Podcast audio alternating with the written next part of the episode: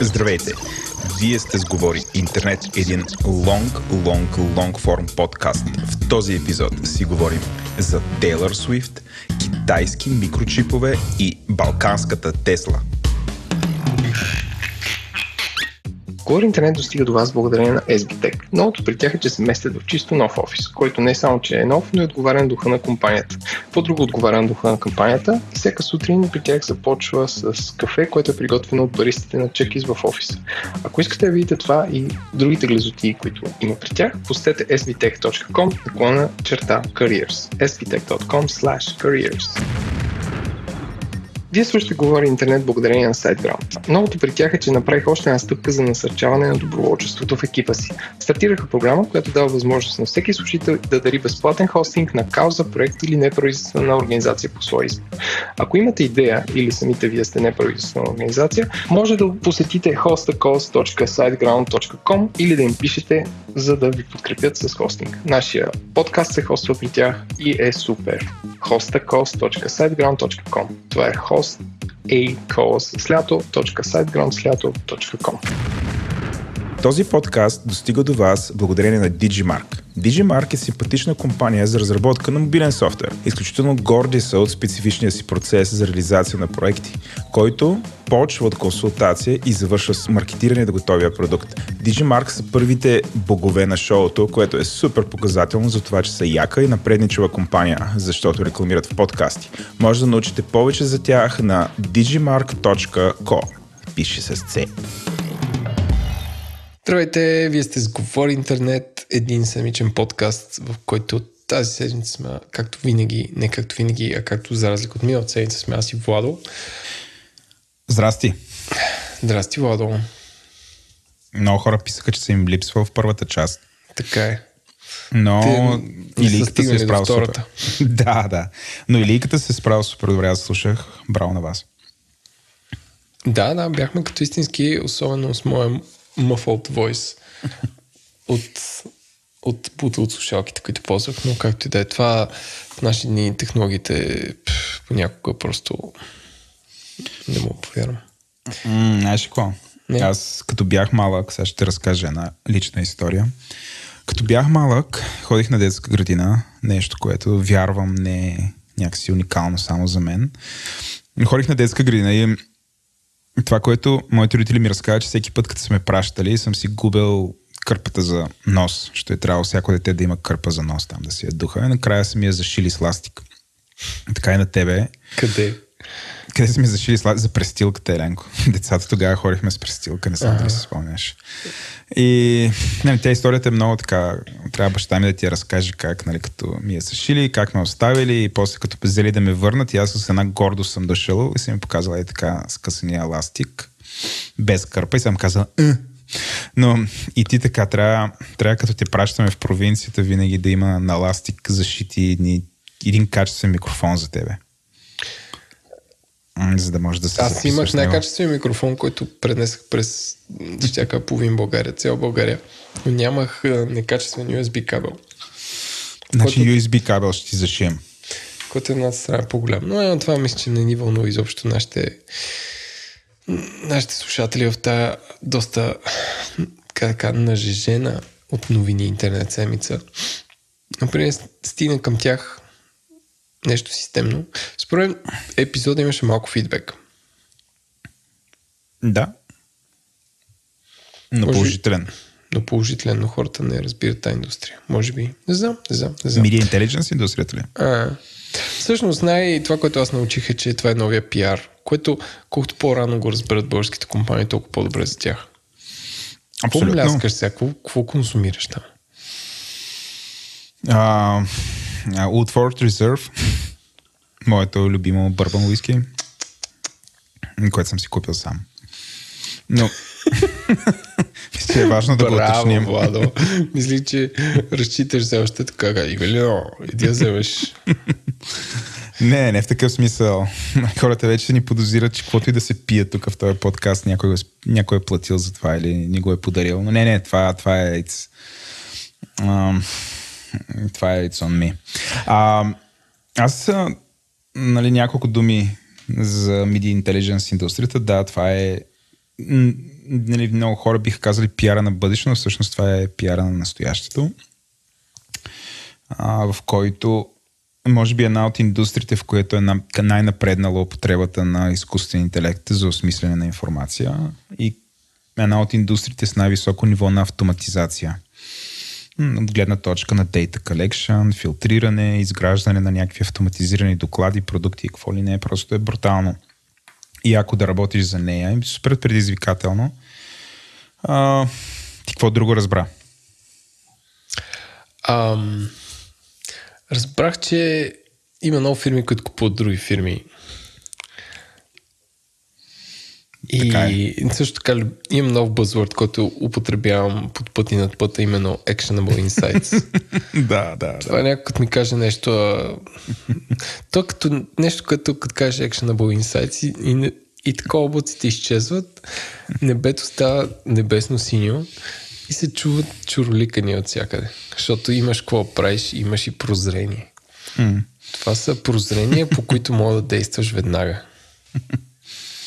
Ам, тук звучиш като песента а, Цицки на Ленинград, която поощрявам да чуеш текста, но общо е в същия, в същата е, нали посока. Ми е, нали ми е пуска, дето е, дето е с такъв high production value клип. Точно така. Да, е такова. М, да.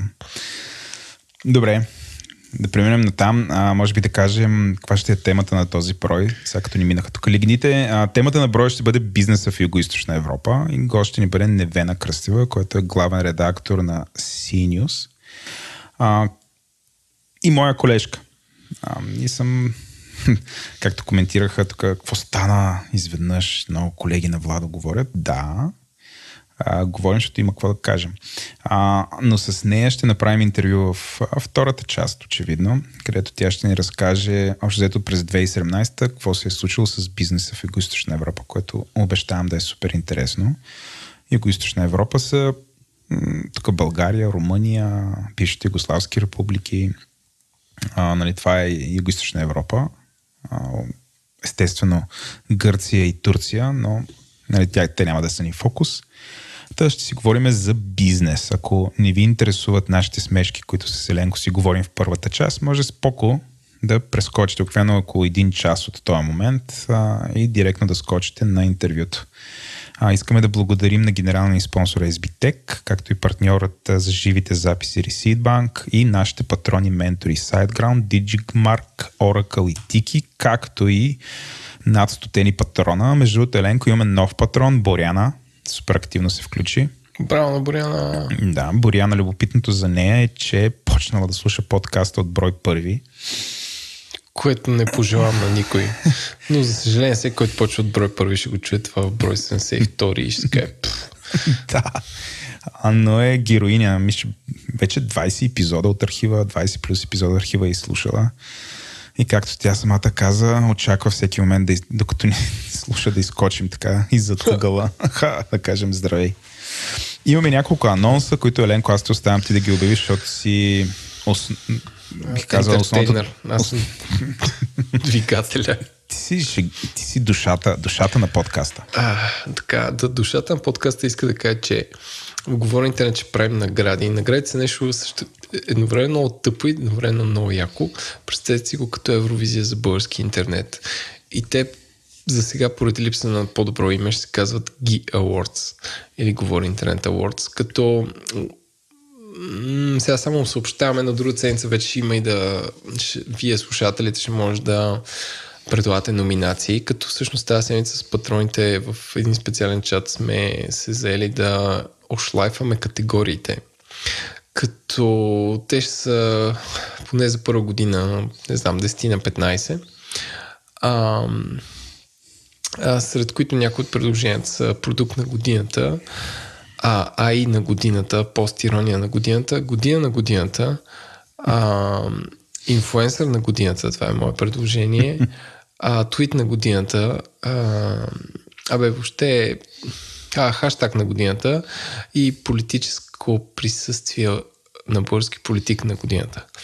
А, така че е, едновременно много конкретно и също време бих казал вечно. Идеята е да направим някаква много тясна преценка на важни неща, които се случили в интернет през последната година. А, също така, а, след като след като ви изпратите вашите номинации в категориите, Журито от патроните и наша милост с Владо ще гласува. И по принципа на Оскарите, т.е. ще имаш богат избор от номинации в съответните категории и широко жури от над 100 души ще оценява, защото единственият начин да имаш качествено реализация според мен на награди е да имаш количествена а, как да кажа, количествена обосновка. И така в края на годината ще направим спешъл брой, защото тази година няма Black Mirror, където или ще дискутираме тези награди, не знам дали ще има церемония на живо, но ще направим секция на, на сайта, където тези неща ще са а, да, показани.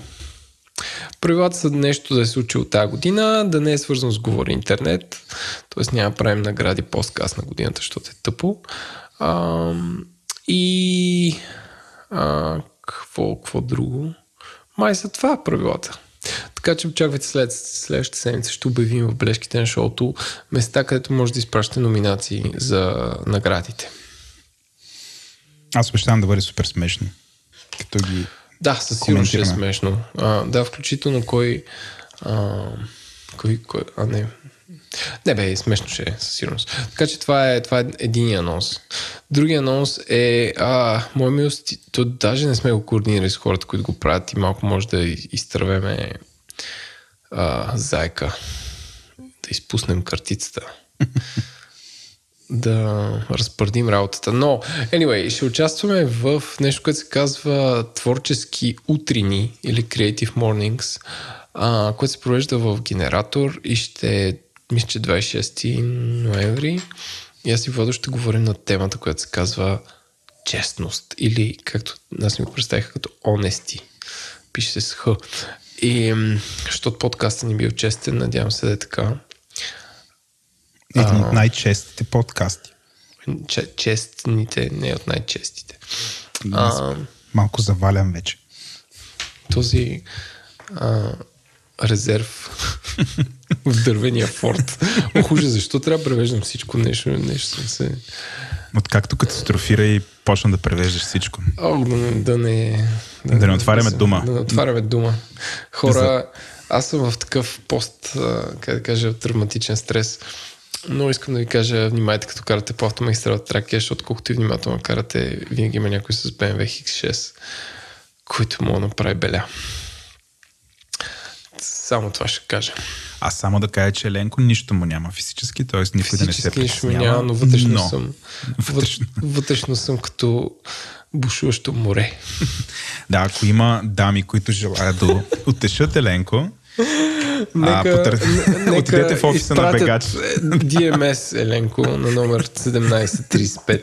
да и Еленко ще бъде оттешен или може да минете през неговия офис да му направите масаж, да му подарите цветя. Остай това, но ей, че сега като каза неговия офис, моля да правиш шеймлес плък. Разбира се. Петък, Владо, правиме разпродажба на артикули на Бегач, а, които сме произвели за различните състезания и поради това, че сме били винаги много оптимисти, са останали в повече. Чакай сега да позная какви са тези артикули. Оранжеви жилетки, а, огради за тичане там. Не, те ги имаме. Жилетки имаме, но няма да ги продадем. Но имаме а, чорапи, кърпи, тениски, а, плувни шапки. а, а, а, а, Имате ли еленковки? Какво е това? Еленко. Това са ние чантите. А има, но те не се продават, те ще ни послужат. Добре. Аз искам от всичко. Добре, ела в петък. Не, не мога, това, просто ми запази. Купи ми по едно и аз ще дам парите. Освен това има бира бегач, произведен за първи път в историята на клуба, съвместно с пивовар на 359, по-известни като Диво пиво, произведена в самата овче купел и е супер як ейл, който сме окръстили за след бягане. Овче купел е твой роден квартал. Така е.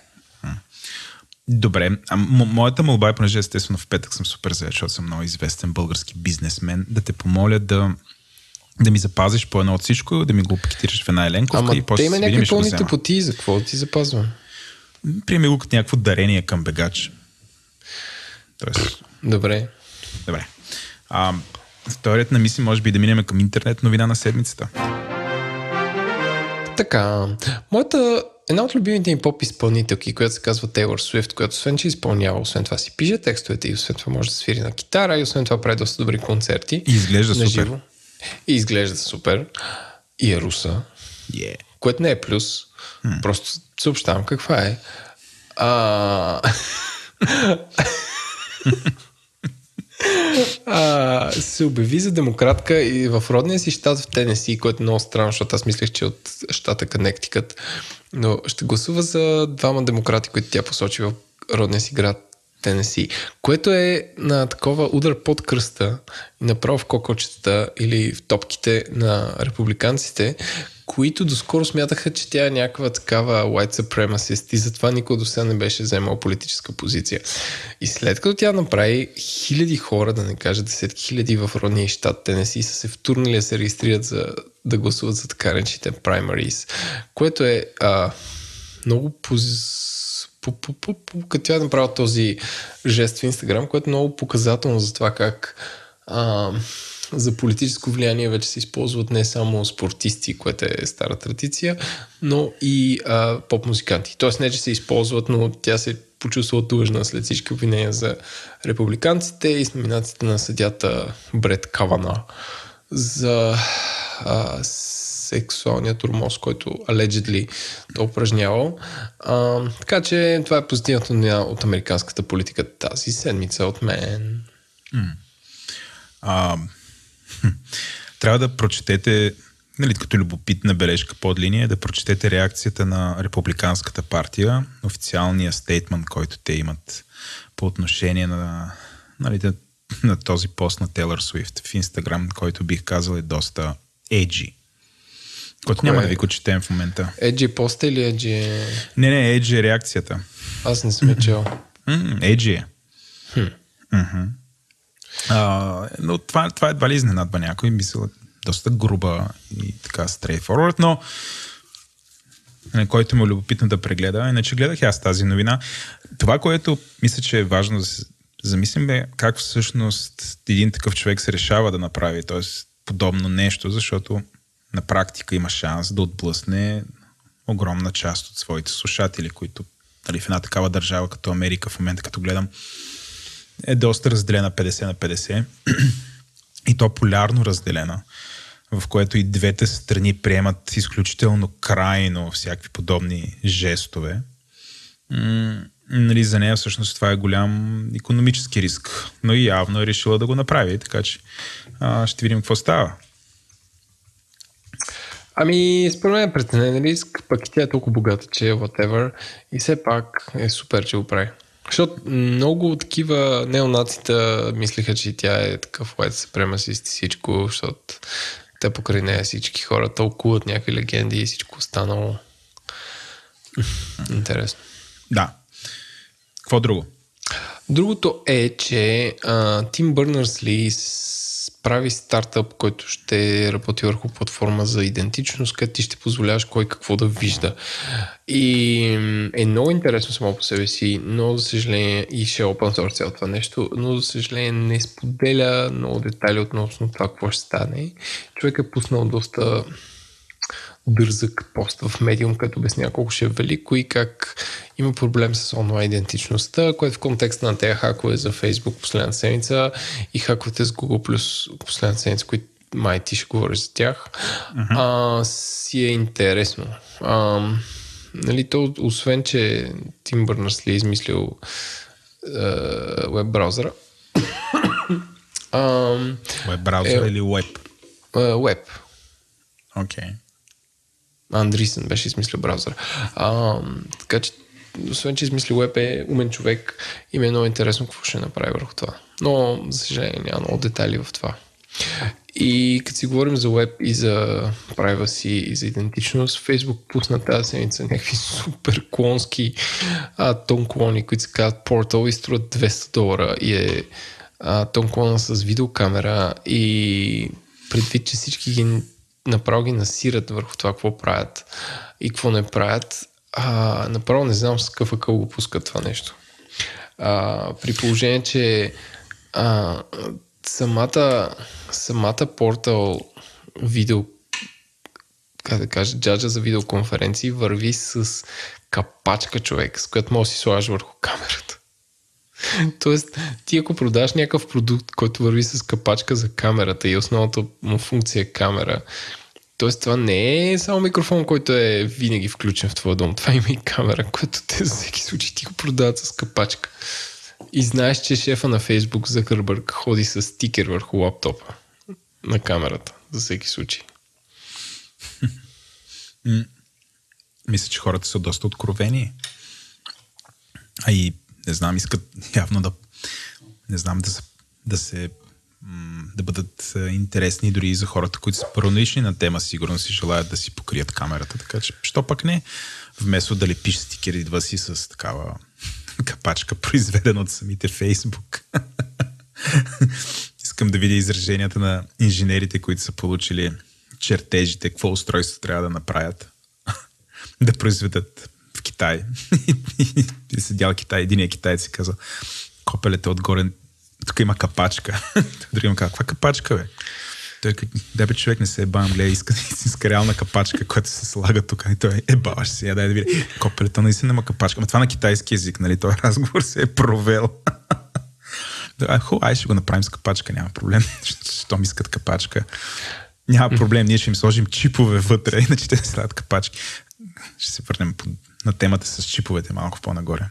Как би си сложил, как би си сложил а, как би сложил нещо, което е на Фейсбук и е с видеокамера в твоя дом, не знам. Никога, както и на Google. Както и на Apple, между другото. Всички тия постоянно същите устройства. Аз все още не мога да се пречупя. Ама никак. Те започнаха да ги продават в България, цената е достъпна, изглежда фенси, шменси. Кое, е кое, е, кое продават в България? Google Home Mini, нещо от сорта е. Може би греша, но това е така малка тун, тунко, тун, а, да, нея, подобна джаджа. Не деца като... Като губер. Ай, като някакъв датчик за влажност на въздуха, мен на такова ми прилича. Да, тия неща, които нали, постоянно слушат и са супер полезни да кажеш, примерно, хей, кажи ми прогнозата на времето или навън слънчево или нещо от сорта, някакви такива безумни неща, които ти имаш а, 150 вече съществуващи начина да си, да си свършиш тая работа, но не, ти ще си купиш колона, за да го крещиш това на глас нали, този вид неща. Не мога, не мога да се прочупя още. Имам, да, имам този страх, страх, че изпускам нещо, но явно не ми е достатъчно силен страха и, и за момента изпускам цялата тази работа и често ти кажа, съм доста щастлив и, и живота си продължава. И си говорим за, че съм доста, доста щастлив и живота си продължава. Искаш ли да си поговорим малко за доклада на Bloomberg, който твърди, че китайски шпиони са сложили микрочипове в сървъри, използвани от Apple и Amazon. Ай, това е най-странната история тази седмица. Супер странна е човек. Дай много, бър... много бързо да разкажа какво е и ще оставя да коментираш ти. Искаш ли? Значи, да. Първо е Bloomberg излязоха с този доклад, който обаче Mm. Не, той излезе статия, която те се къл... в която нямаше нито един източник с име. Което, окей. Okay. Но Абе... статията се твърди, че Apple и Amazon, техните security екипи са открили микрочипове с големината на грахово зърно, които а, са били инсталирани на техни сървъри, използвани за облачни услуги и не само а, които са били сървъри, са произведени в Китай.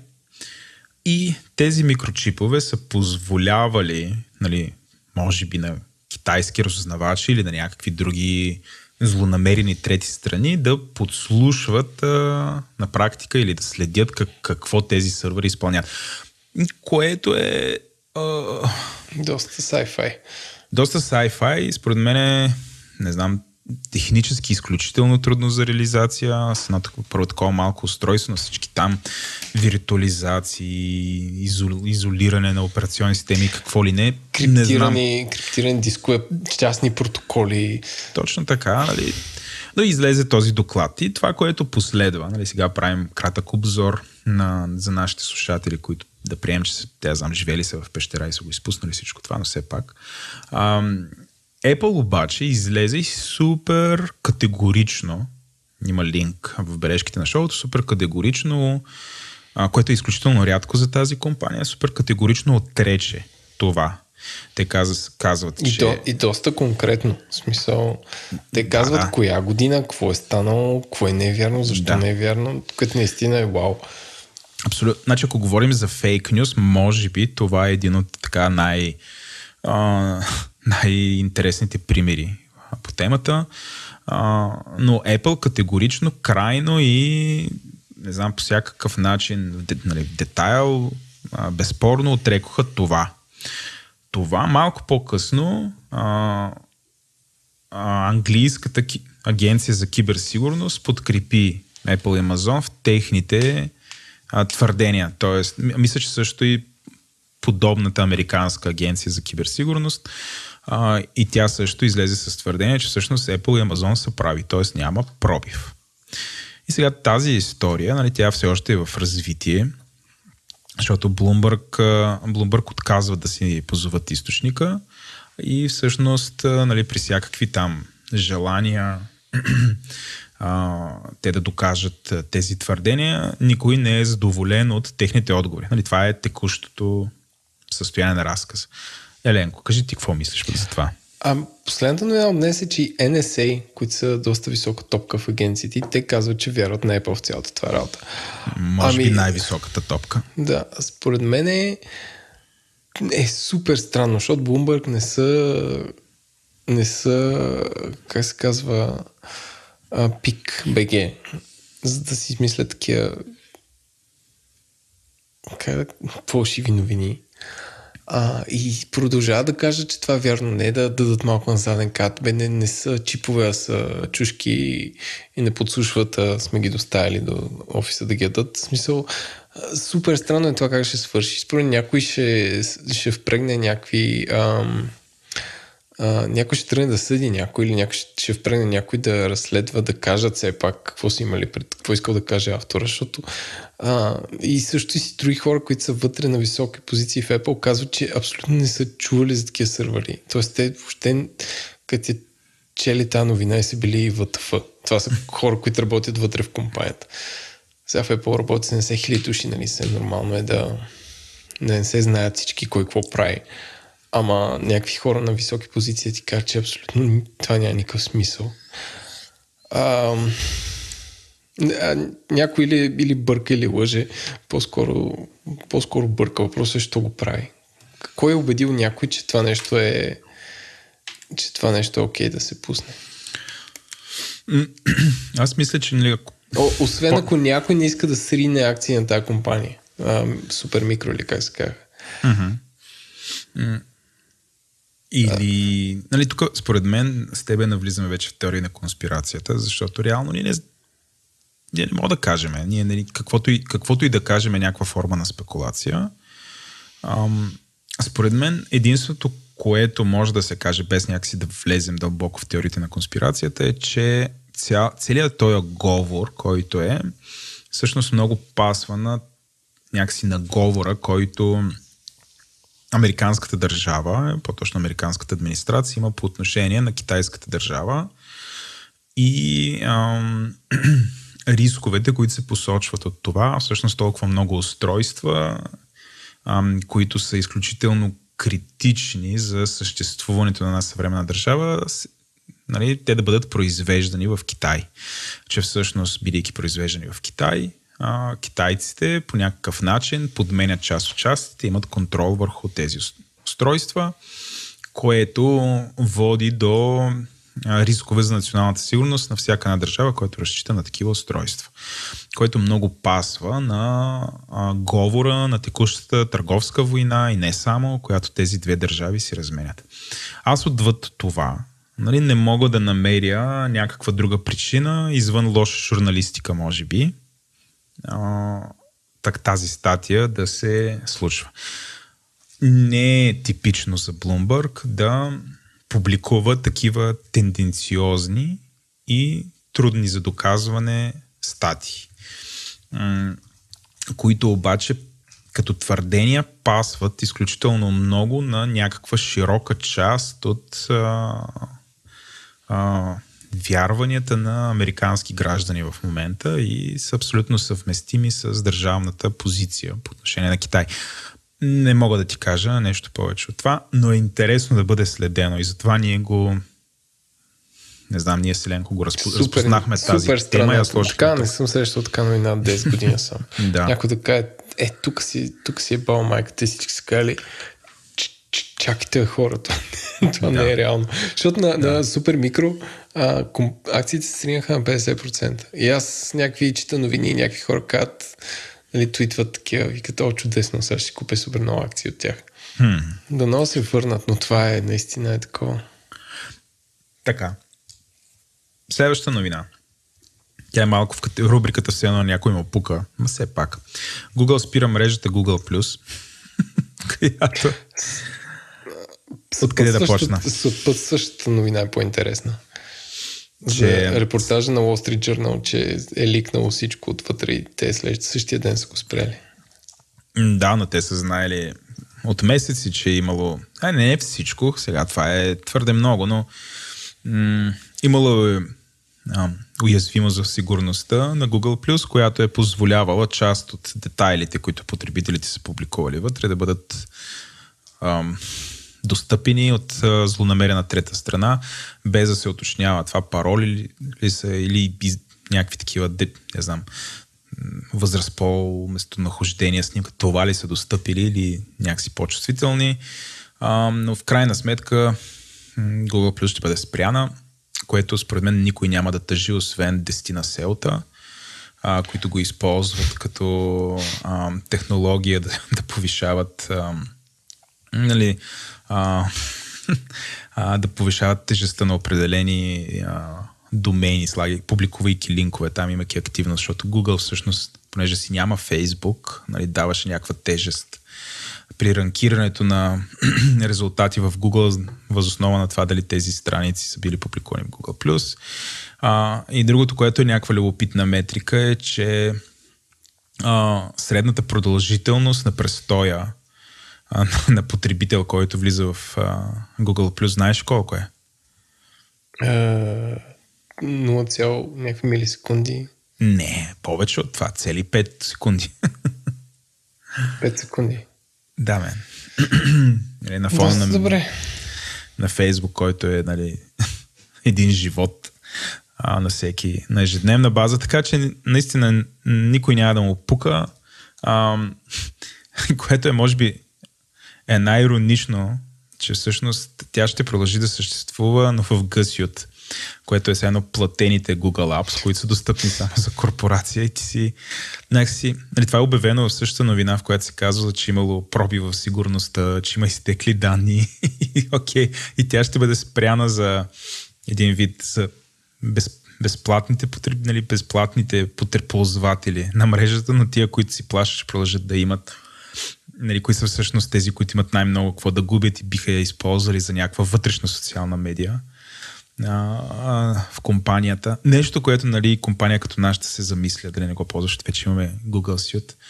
А, така че тази новина е изключително любопитна заради тия 5 секунди и всъщност заради тая полука, че нали, някакси като създадеш нещо толкова голямо и толкова публично, някакси трябва да му отделиш постоянна грижа, независимо дали е ам, комерциален успех или не комерциален успех, защото ако не му деляш грижа, шанса да те хакнат и да те пробият е очевидно съществува, дори и за Google. А, и другото, което е, като те пробият, някакси добрата практика е да кажеш барем, моля, ако обичате, а не това да го криеш с месеци. Нали, докато не излезе някакъв доклад някъде в някоя медия и ти тогава хап, какво това да направи, да за... какво правим, какво правим и закриваш цялата цялата социална мрежа. Нали? Абсолютно серия от недекватни решения. А, не, тук Google, да, това първото малко, не знам някой дали имал нещо. Аз се опитвах да го ползвам и не ставаше. Моята теория е, че това де ти, ти викаш, те се оплашиха, че няма смисъл, че кога се оплашиха леката, оле, Фейсбук ще ни изяде хляба от рекламата, но всъщност се оказа, че пазара на реклама може да помести два гиганта. Всъщност да. толкова голям. И те си го разделиха. И те после казаха, а, that's fine. Но, но тази мрежа, тя не разчиташе на приятели. Беше много сложна, беше доста инженерно замислена с тези кръгове, ако се сещаш, да ти си добавиш един кръг и споделяш някакъв кръг. И беше свързана с това наистина си вебмастър и можеш да направиш блога ти, ако пишеш блог, да излезеш като автор в Google+. Беше някаква супер така фантазия, така се едно всеки пише блог. Така не е. знам. Добре, че го няма. Лека А, всъщност, Google са доста по-безцеремонни спирането на някакви неща. Ако сещаш, имаше едно Google Wave, което спряха, което беше пак някакъв колап тул. Беше малко изпреварил времето си и много бързо загина.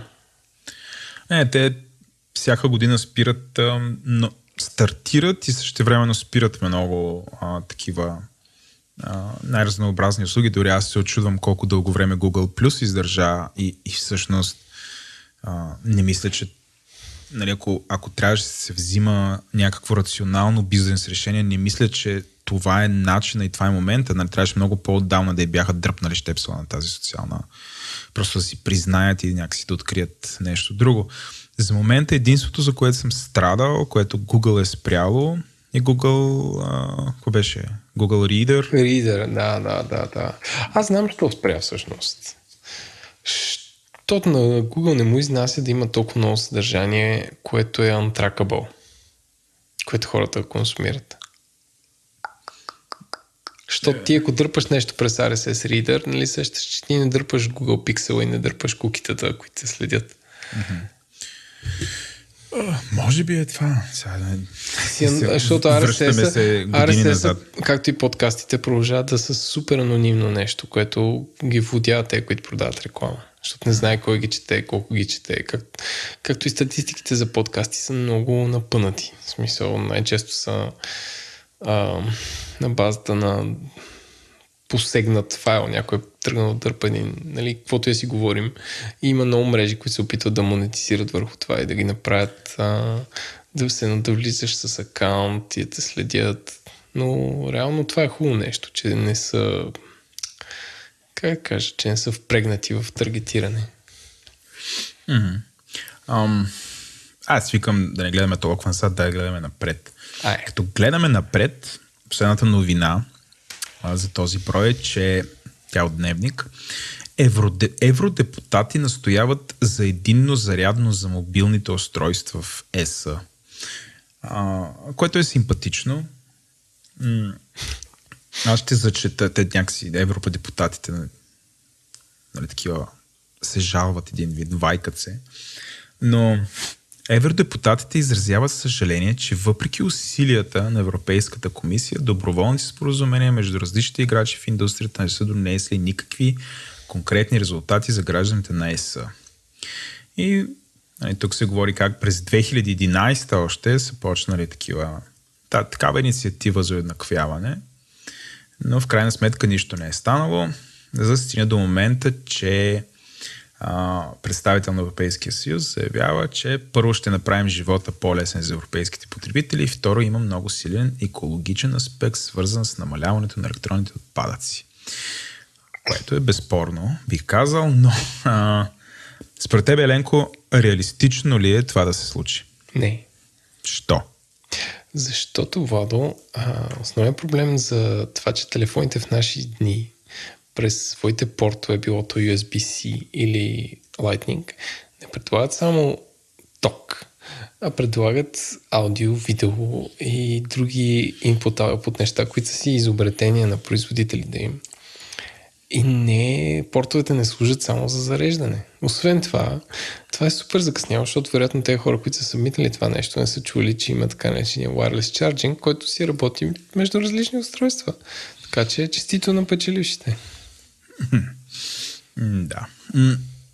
Защото okay. ни Lightning слушалки са, работят само с този порт, който не мога да сложиш на Android, защото те е с USB-C. И обратното въжи също. Тоест имаш във всеки порт, който се използва, има късче обр- изобретение.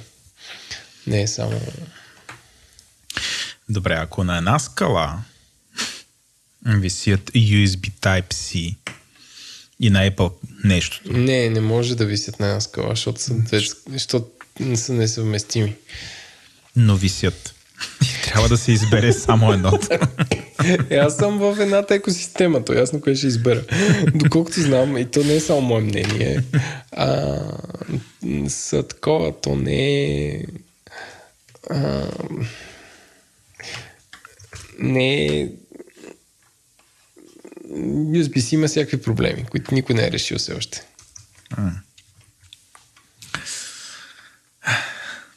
Еленко си, Еленко. Добре. Аз бих, бих избрал USB Type-C, мога да се... А, и не, трябва да е някакъв нов стандарт, за да бъде абсолютна кашата пълна. Нека Европейския съюз да направи нещо подобно там на GDPR и на ам, Article 11, Article 3 и Article 13, нали, за да, да направи поредната каша, защото някакси там с интернета не е достатъчно голяма кашата, нека да направим каша и с устройствата. Нека да видим какво ще стане. Аз наистина нямам сили за повече. Еленко, предлагам ти да преминем към експлейнера на Бойчев и след това да си поговорим какво сме си купили. Окей, okay, какво ще кажеш? Хайде. Експлейнерът на Бойчев. Здравейте, здравейте отново с експлейнера на Бойчев и в тази циганско-лятна седмица. А, огромно удоволствие за мен отново да съм заедно с вас и с господин Николай. Здравейте! И за мен е неповторимо удоволствие да говоря по радиото. Изключително, изключителен шанс. Тази седмица ще си говорим за една наболява тема, която миналия път се изкодошихме с нея, ама, както казва старият будистки монах, внимай с какво се шегуваш, за да не ти се случи. Ще си говорим за митове и реалности в възприятието на електората спрямо качеството на строителната изработка защото се повтаря като една м- тънка червена линия в общественото мнение през последните а, няколко години, а така най-паче няколко седмици, усещането в гражданите, че а, ни пращат за риба и а, това, което получаваме като резултат от а, публични инвестиции в а, големи строителни проекти, а, не отговаря на, на стандарти за качество, а, чупи се, подлежи на непрестанни ремонти на ремонтите на ремонтите. А, дори включително тази седмица се роди страхотният, а, как да кажа, сатиричен кодош а, за това как трябва логото на София да бъде а, хубаво е, но още не е готово. А, и всъщност избрахме да поговорим с тази тема с един експерт след нас, за който може би не подозирахте, но господин Николай, всъщност, макар и да е честен частник и ентрепренюр, всъщност неговата, неговата експертиза е най-паче в областта на инженерното дело. А, господин Николай е минен инженер, а, ако не Точно бъркам. така, да, и геодезист дълги години. геодезист, Практикувал, да. практикувал дълги години геодезист. Да, експерт геодезист, т.е. в крайна сметка ти имаш доста, доста директен поглед върху, върху това а, как точно се случва процеса на, на изграждане на, на съоръжения. А, всъщност първият ми въпрос, Николай, е а, мите ли реалност е, че качеството на строежите в България е ниско? За жалост е реалност.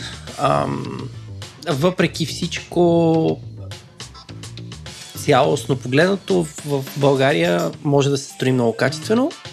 А, за жалост, когато става въпрос за обществени поръчки обаче, тук нещата са малко по-различни. Можеш ли да дадеш пример, можеш ли да дадеш пример за качествен, качествен публичен проект през последните 10 години? Има ли такъв, който е известен с това, че качеството му е безаплатено? За жалост, аз поне не мога да се сета нещо, което да си кажа е това вече го направих като хората. Със сигурност в частното строителство мога да го кажа.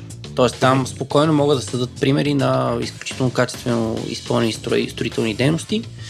Но... А... Говориш за сградно строителство Точно или така, за... да. Ми, то основно частно, частно, частното строителство е в, в, в, в, в такава посока. А, нали, строят се основно сгради. Дали са жилищни или индустриални или офис сгради, общо взето частно, частното инвестиране е в тази посока. Нали, частен инвеститор до сега, поне аз нямам спомен да е инвестирал в а, инфраструктурен проект, който да не е държавен или държавата да няма участие под някаква форма. А може и да греша, въпреки, нали, така на прима виста, поне не се сещам за нещо голямо, което да е, да е значително. В същия момент не забравяме, че всичко построено, независимо с какви пари, все пак и дали се строи от частни фирми. Тоест, фирмите, които ги строят всички тези неща, са частни, не са държавни. Така че, частната инициатива там присъства под една или друга форма. А добре, защо тогава, когато проектът е с публично финансиране, винаги остават съмненията, че а, е направен компромис? Къде, А- къде е скрит дявола? В поръчката ли е заложена копката или в контрола е заложен а, провала? Истината е, че навсякъде по-малко има възможност да се зашмекери. А, от възлагането на поръчката, през изпълнението до контрола. Което ам, в един изключително сложен производствен процес, какъвто е строителството генерално, оставя достатъчно възможности за хора, които а, имат потенциално не много добри намерения, да ги реализират относително лесно. А, а, има ли начин по който това нещо може да бъде, да бъде предотвратено?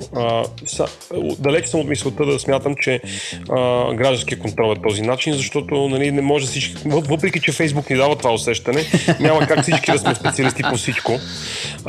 Тоест няма как всички да разбираме от, от битум а, и асфалт или а, да може да оцениме правилно а, дали а, дебелината на, на, на мантинелите по магистралите е, е коректна, но най-вероятно има някакъв, някакъв механизъм, с който това нещо може да бъде преодоляно. Тоест в един момент да се стигне до там, че дори най-големият а, а, мошенник да, да няма въз, схема, в която той не може да прилага мушиите си. в едно съвършено общество, по-скоро утопично, защото аз не вярвам в това, ако в, на всяко едно ниво всеки е абсолютно добросъвестен и си върши качествено работа, смятам, че е абсолютно постижимо. Това идва, има предвид следното. От възлагането на поръчката през проектирането, през спечеленето, през изпълнението, през контрола и накрая през поддръжката, ако всеки по веригата а, не иска да открадне или да, да, да спести усилия за да изпълни нещо, нещата са абсолютно постижими и процедурите и процесите съществуват и те не са никак лоши. А по принцип темата за качеството със строителството някакси е, така как да кажа, обсебена в публичния дискурс на Фейсбук експертите, главно с качество на, път, на пътна инфраструктура. А има ли всъщност други области, където се крият рискове? Други области на строителство, където може би има тик-такащи бомби с закъснител? А, навсякъде, където е осъществено ст- строителна дейност, винаги може това да се случи. От, а, да кажем, а, пречиствателни станции, които са свързани с а, един воден цикъл, който се изпълняваше години наред с а, помощта на европейски средства, а, през а, пътища, през ам, дори централи, които са ВИК, АЕЦ и така нататък. Насякъде, където има строителство, насякъде лошото му изпълнение крие сред себе си огромни рискове в бъдеще това да доведе на вероятно трагедии. И то може много да- сериозни. Какво може да се обърка в водния цикъл, в строежа на пречиствателна станция? Можеш ли да дадеш пример? Какво потенциално може да бъде направено а, не като хората? Ами, тъй като този воден цикъл, целта му е да подобри а, инфраструктурата, свързана с а, питейната вода и отходните води. А, само по себе си, ако той не е изпълнен добре, на теория не е проектиран, не е изпълнен, не, не е поддържан добре като изпълнение а, този резултат от, от строителен процес, а, може да доведе до от неща от типа натравяне на питейната вода, тъй като пречиствателната станция не работи достатъчно качествено и не може да поема обем от някакво завърсяване. През това дебита на тръбите да не е достатъчно голям и а, хората да, да имат слаба вода. До това а, отходни води да изтичат в а, вода, която се използва за напояване или да кажем в морето. А, всички знаем какво се случва, когато отходна вода постъпи в а, подобен тип водоеми. Аз сещам сега, даже в новините имаше репортаж а, за едно село в Шуменско, където след а, промяната на, на, на, на, на пречиствателната станция в, в региона, а, всъщност няколко села остават без вода, защото проектът е такъв, че всъщност няма налягане, което да докара водата до тези... Тоест станцията, която е проектирана, е проектирана с помпи с по-нисък, по-ниска мощност, отколкото е била предишната, което от- след себе си води до това, че няколко села в Шуменско остават без вода, защото просто няма как водата да стигне до, до тях. Е, Тоест, получило се точно обратното. Вместо да имат по-добро водоснабдяване, те е, н- незнайно как са получили никакво. Те са, загуби, те са загубили водоснабдяване, да. да, абсолютно. А, добре, а, и, и все пак а, може би да завършим по някакъв начин позитивно. Позитивно, задължително. А, ами, кога давай. и всъщност м- не мога да се как да завърша позитивно. Честно всичко, ти казвам, всичко ще е наред. Бойчев, всичко е асфалт. всичко ще пренаредиме. Хубавото на строителството е, че може да се построи отново. Това е малко Да. като в косата. Стига да расте, нещата се оправят. Не, не, това, което най-много ме, най-много ме заболя главата. това, което най-много ме заболя главата та- във всички тия теми. А, въпреки че аз ни- нищо не разбирам. А, на- най-близки ми досек с строителството е а, контакт с бояджия и почкаджия. Което не е никак но- лошо.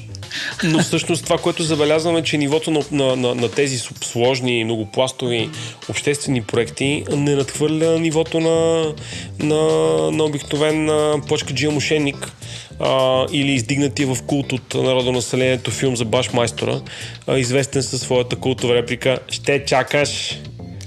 Точно така. И всъщност, всъщност даже, даже ми се струва, че дори някой да не иска да, да крадне, а, всъщност някакси като, като, като общество а, ние не притежаваме а, крайния брой специалисти, които са в състояние да произведат система от правила и контрол, тъй, защото а, всички тези разюзани, лохманизирани а, експерти в а, реденето на плочки, а, биенето на цимент и а, реженето на арматури а, да работят в срок, да работят по план, да работят с а, ясни, а, ясни стандарти за качество, с подходящата екипировка, с необходимите инструменти, защото всъщност ако примерно обърнеш внимание как тече дискусията защо паветата в София а, били еди какви си, а в Париж били еди какви си, а, разбираш нали, че един от проблемите е, е липсата на, на, на, на, на, на, на, на, на, на експертиза, на, на, на, на, качествени, на качествени машини, на, на ако щеш на хора, които могат да гидат тия павета.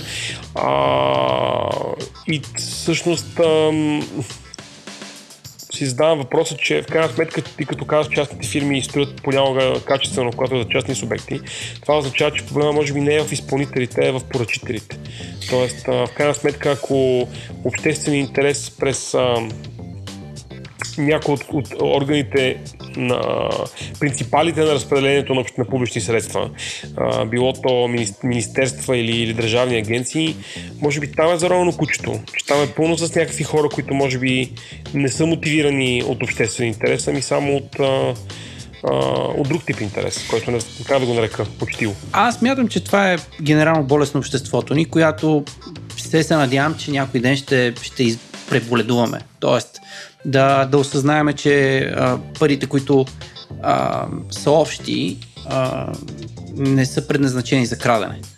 И това засяга много по-дълбоки теми, като корупция, като ам, въобще генерално възприятие за общество и какво трябва да прави обществото, но не смятам, че имаме възможност да го дискутираме това в момента, тъй като подкаста много вероятно е да стане 43 часа само, само експлейнера.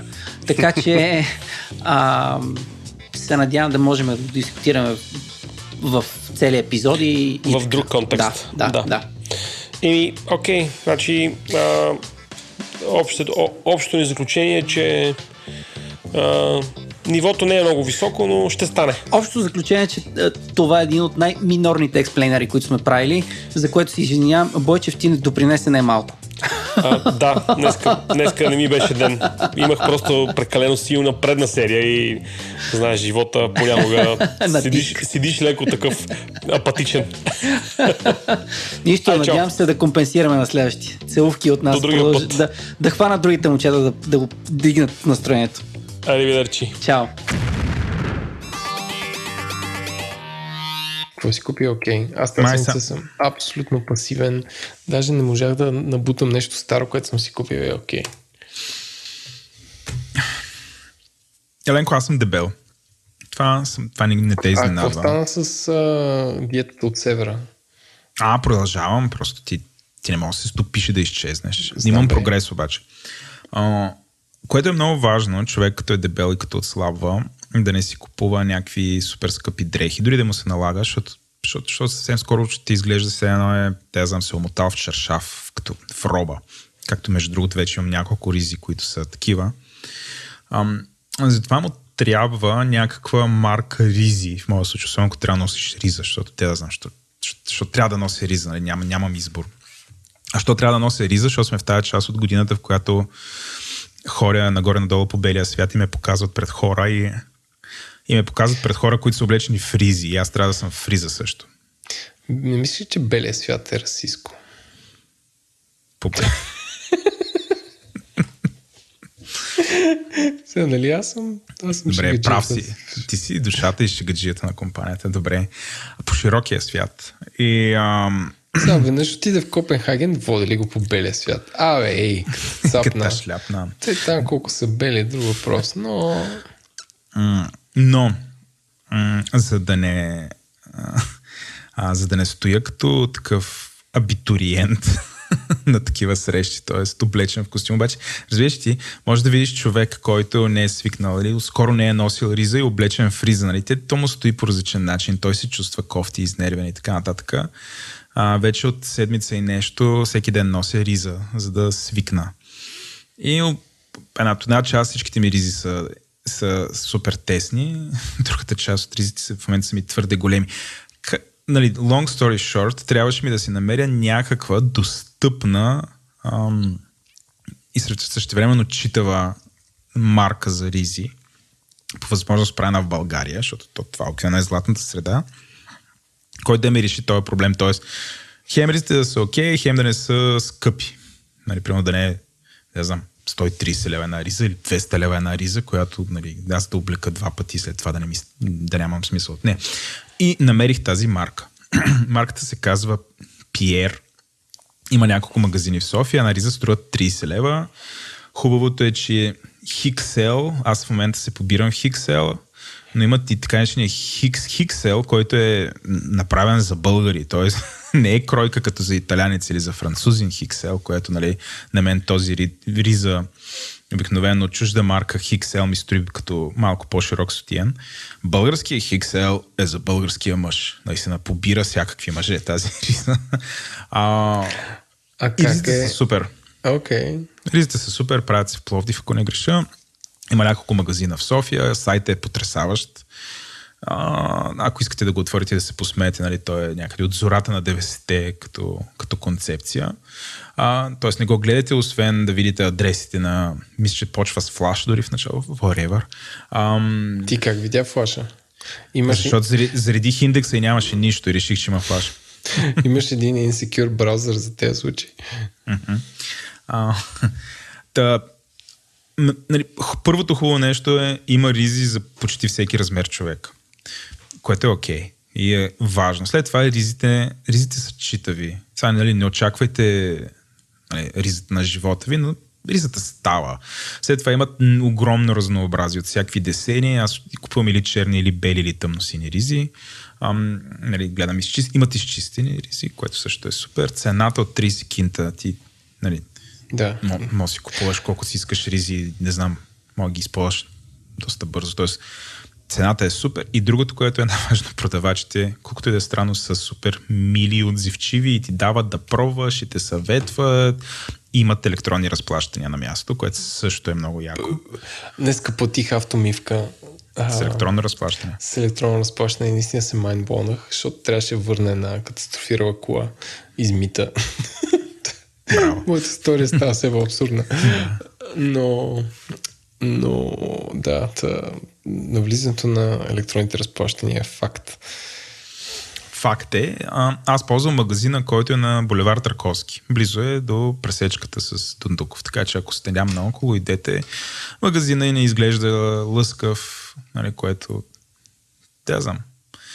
Някакви хора ги отблъсква, не изглеждат фенси шменси. Просто ризи, разбирате ли? Ризи, слагаш ризата, носиш я, хвърляш я, ако я скъсаш, ако я... А, Може да това, отцапаш, не ти пука. според мен да направиш стейтмент на някоя среща и да я разкъсаш така. така да се разфършат копчета Да. и да оцелят хора в очите. Да. Така!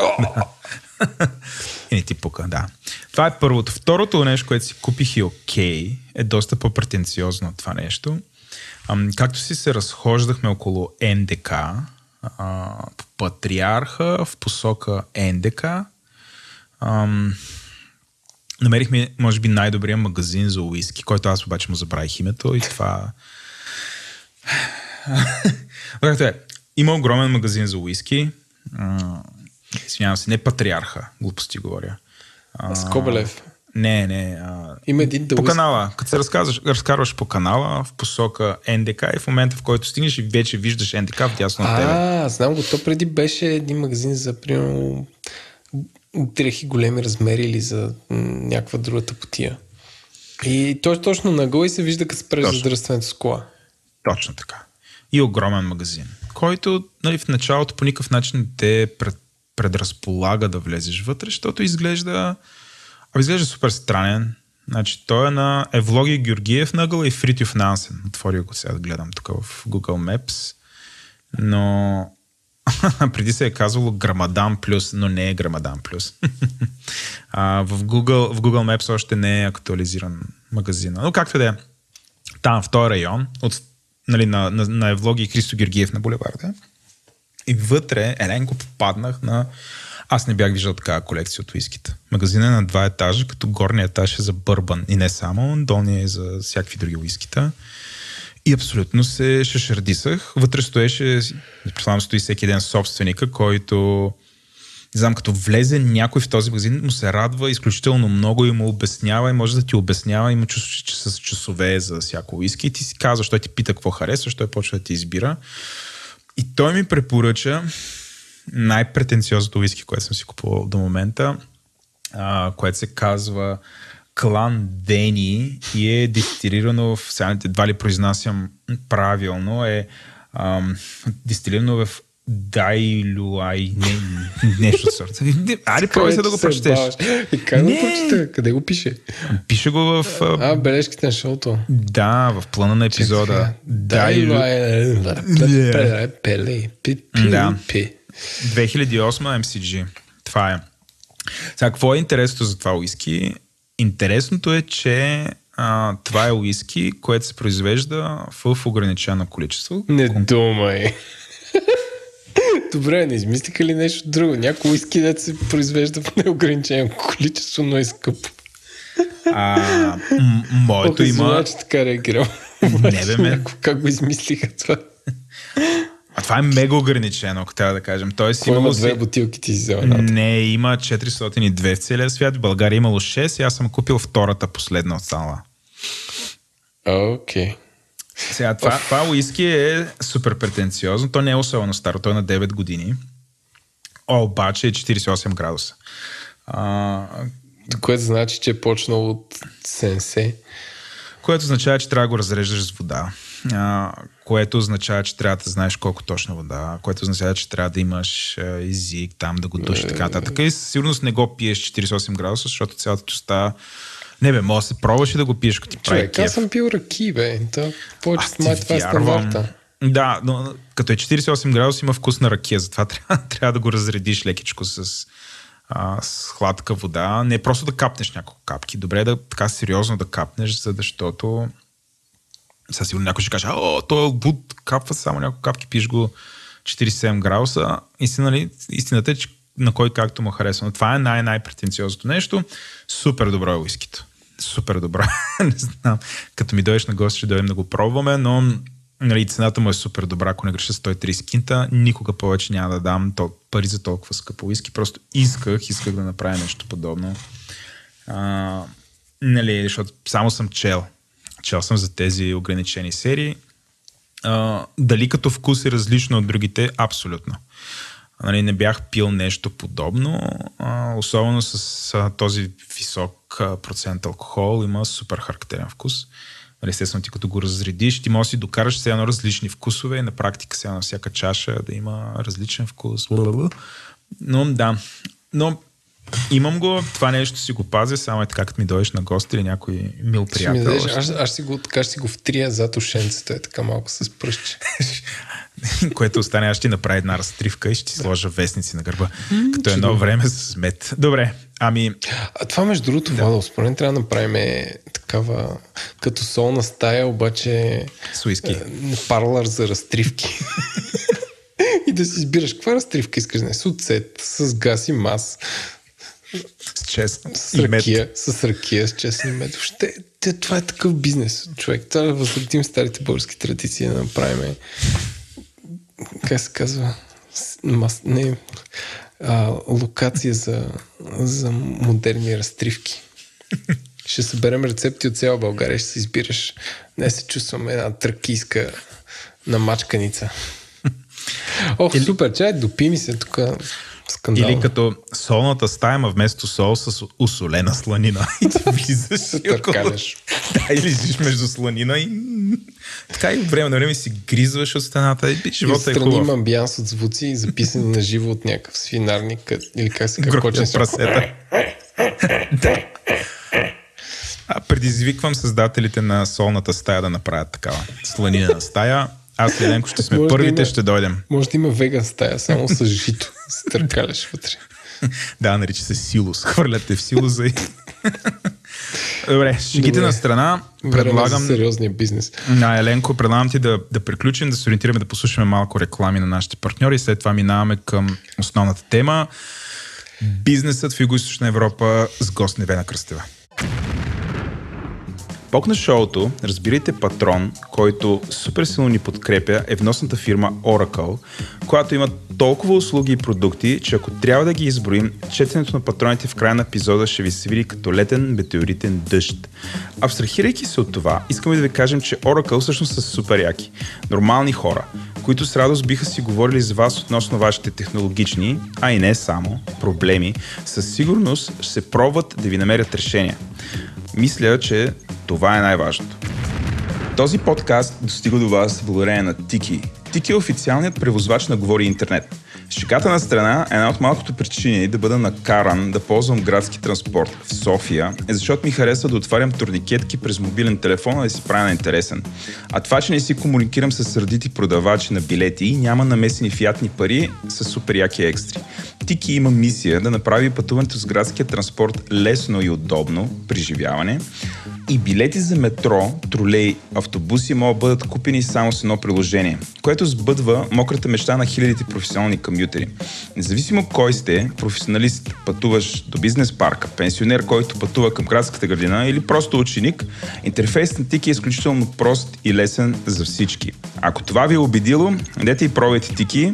Тики може да си го вземете от там, откъде си взимате приложение на вашия мобилен телефон. Успех!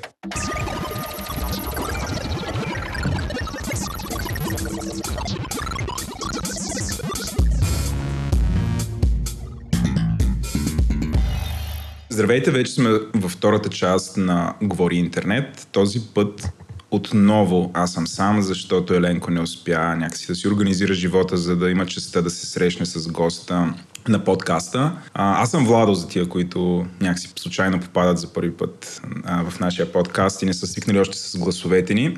А, както обявихме в началото на епизода, темата този път ще бъде бизнесът в Юго-Источна Европа, като аз тук съм си записал да кажа няколко думи защо избрахме тази тема. Избрахме я, защото всъщност има много малко знание за това как в Юго-Источна Европа се прави бизнес, какво е състоянието на бизнеса, кои са основните индустрии тук, какви са проблемите и цената да се прави бизнес в Юго-Источна Европа. И решихме, че всъщност е а, супер интересна тема да разгледаме, защото някакси с повечето от вас живеем в Юго-Источна Европа и се опитваме да правим бизнес тук и а, всъщност тези неща са ни важни. И извън бизнес ще си говорим съвсем малко за политика.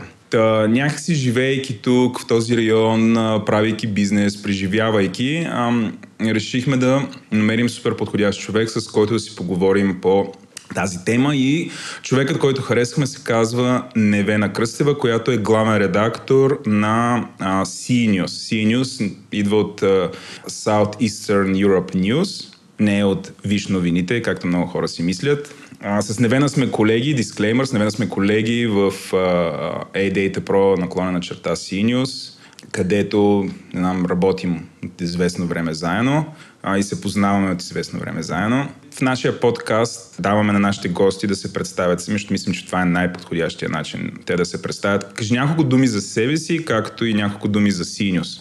Здравейте, първо. Както каза Владо, с него работиме заедно в Senius slash A-Data Pro. Първо за мен, защото съм егоцентричен и трябва да почна със себе си. Завършила съм английска филология, работила съм в БТА, работила съм и в Дневник, но преди Владо да дойде там. И последните десетина години съм в Senius. И сега три думи и за Senius. Senius е агенция. Винаги ми идва първо на ума да кажа новинарска агенция, но Senius е не само новинарска агенция, а доста повече от това, тъй като е всъщност доставчик на най-различни видове анализи, профили на компании или профили на компании, на индустрии и всякакъв друг вид проучвания за нашия регион. А пък под нашия регион разбираме ние в Синиус, Юго-Источна Европа, т.е. Румъния, Молдова, България, страните от бивша Югославия, както и Албания. Като... А, а чакай, защо, защо тук не е примерно Гърция и защо не е Турция? По исторически причини, тъй като още в а, самото създаване на Синиус, когато а, основателите а, обмислят каква да бъде редакционната, по-скоро не редакционната политика, редакционното покритие, което а, се случва преди около 15 години, по това време и България, и Румъния все още не са в Европейския съюз и всъщност този район е много-много интересен, както а, добре са преценили а, още тогава нашите основатели, ще става все по-интересен за чуждестранните инвеститори. Тъй като най-вероятно част от или повечето държави ще влязат в Европейския съюз, най-вероятно и в НАТО, тъй като когато всъщност започва своята дейност и те още не са и в НАТО и ще се оттърсят все по-рязко своето минало социалистическо и въобще ще тръгнат по един друг път на развитие. Като причината по това време в, да решат да не включат Турция и Гърция в нашето покритие е, че те по исторически причини са, в, са друг тип пазари, т.е. те не, нямат това политическо минало и също така предполага се, че тяхното развитие може би ще бъде по-различно, отколкото на другите държави от този регион. Освен това, те трудно биха могли да попаднат в категорията на непознат за инвеститорите пазар, каквито са нашите пазари. Също така, и това е доста ключов фактор, за нашите държави по това време е, почти липсва информация на английски, която Тоест новини на английски е, тип е, бизнес новини, от типа, които ние в момента представяме, докато за Гърция и за Турция такива новини вече има по това време. Така че това са основните причини да по този начин да бъде очертано географското покритие. Разкажи ни малко повече за редакционната политика на Синиус. Има ли други подобни знам, медии, така да ги нарека, които имат същото покритие и пишат на английски язик в региона? Още от самото начало, с тръгването си, Синьос сключва един договор, който е изключително важен за нас, защото е с един клиент, който си остава един от основните за нас всичките тези години и това е Reuters. Като Този договор е важен, защото ам, още от самото си начало, заради него, CNews се ангажира нашите новини а, да бъдат а, написани абсолютно следвайки а, редакционната политика на Reuters. И а, съответно нашата редакционна политика, нашият, а, ние го наричаме Style Guide, е стал гайда на е, една от най-големите новинарски, световни новинарски агенции. И това определя нашето, е, както е, съдържанието на нашите новини, така и чисто формално начина по който те са построени, като съдържание, първи параграф, който трябва да казва кой прави какво, какъв е източник, откъде го знаем, така нататък. И всичките тези години ние неотклонно сме следвали тези стандарти, които според нас, а мисля, че и не само според нас, международно признати като най-добрите световни практики в, в нашата сфера. Така, сега се върна върху това колко сме уникални. Всъщност факта е, че наистина няма друга агенция, няма друг, друга медия, която да има това покритие, което имаме ние и е този профил, т.е. Да, да публикува новини, бизнес новини за тези държави и на английски язик, като тук трябва да кажа, също да отворя една малка скоба, да кажа, че в огромната си част нашето съдържание, е, така е дефинирано, представлява корпоративни новини. Тоест, да кажем, около 60% от новините ни са корпоративни, т.е. за компании, около 30% са макроекономика, т.е. неща като инфлация, брутен вътрешен продукт и най-различни други такива статистики. Сухи цифри. Сухи цифри, да. И а, около 10% са малко по-общи новини от типа на политика или а, да го наречем общество, т.е. обаче няма няма спорт, няма култура. Тоест, нещата, които дават някакъв контекст на бизнеса, показват каква е средата, в която оперира или би оперирал един потенциален инвеститор в този регион.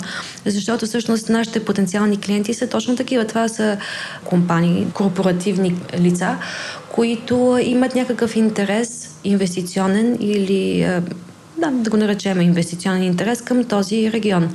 И а, много често те не го познават или го познават а, слабо, а пък той има своите специфики, които ние се опитваме да обясним а, по а, лесен, а, разбираем за един а, западен човек начин.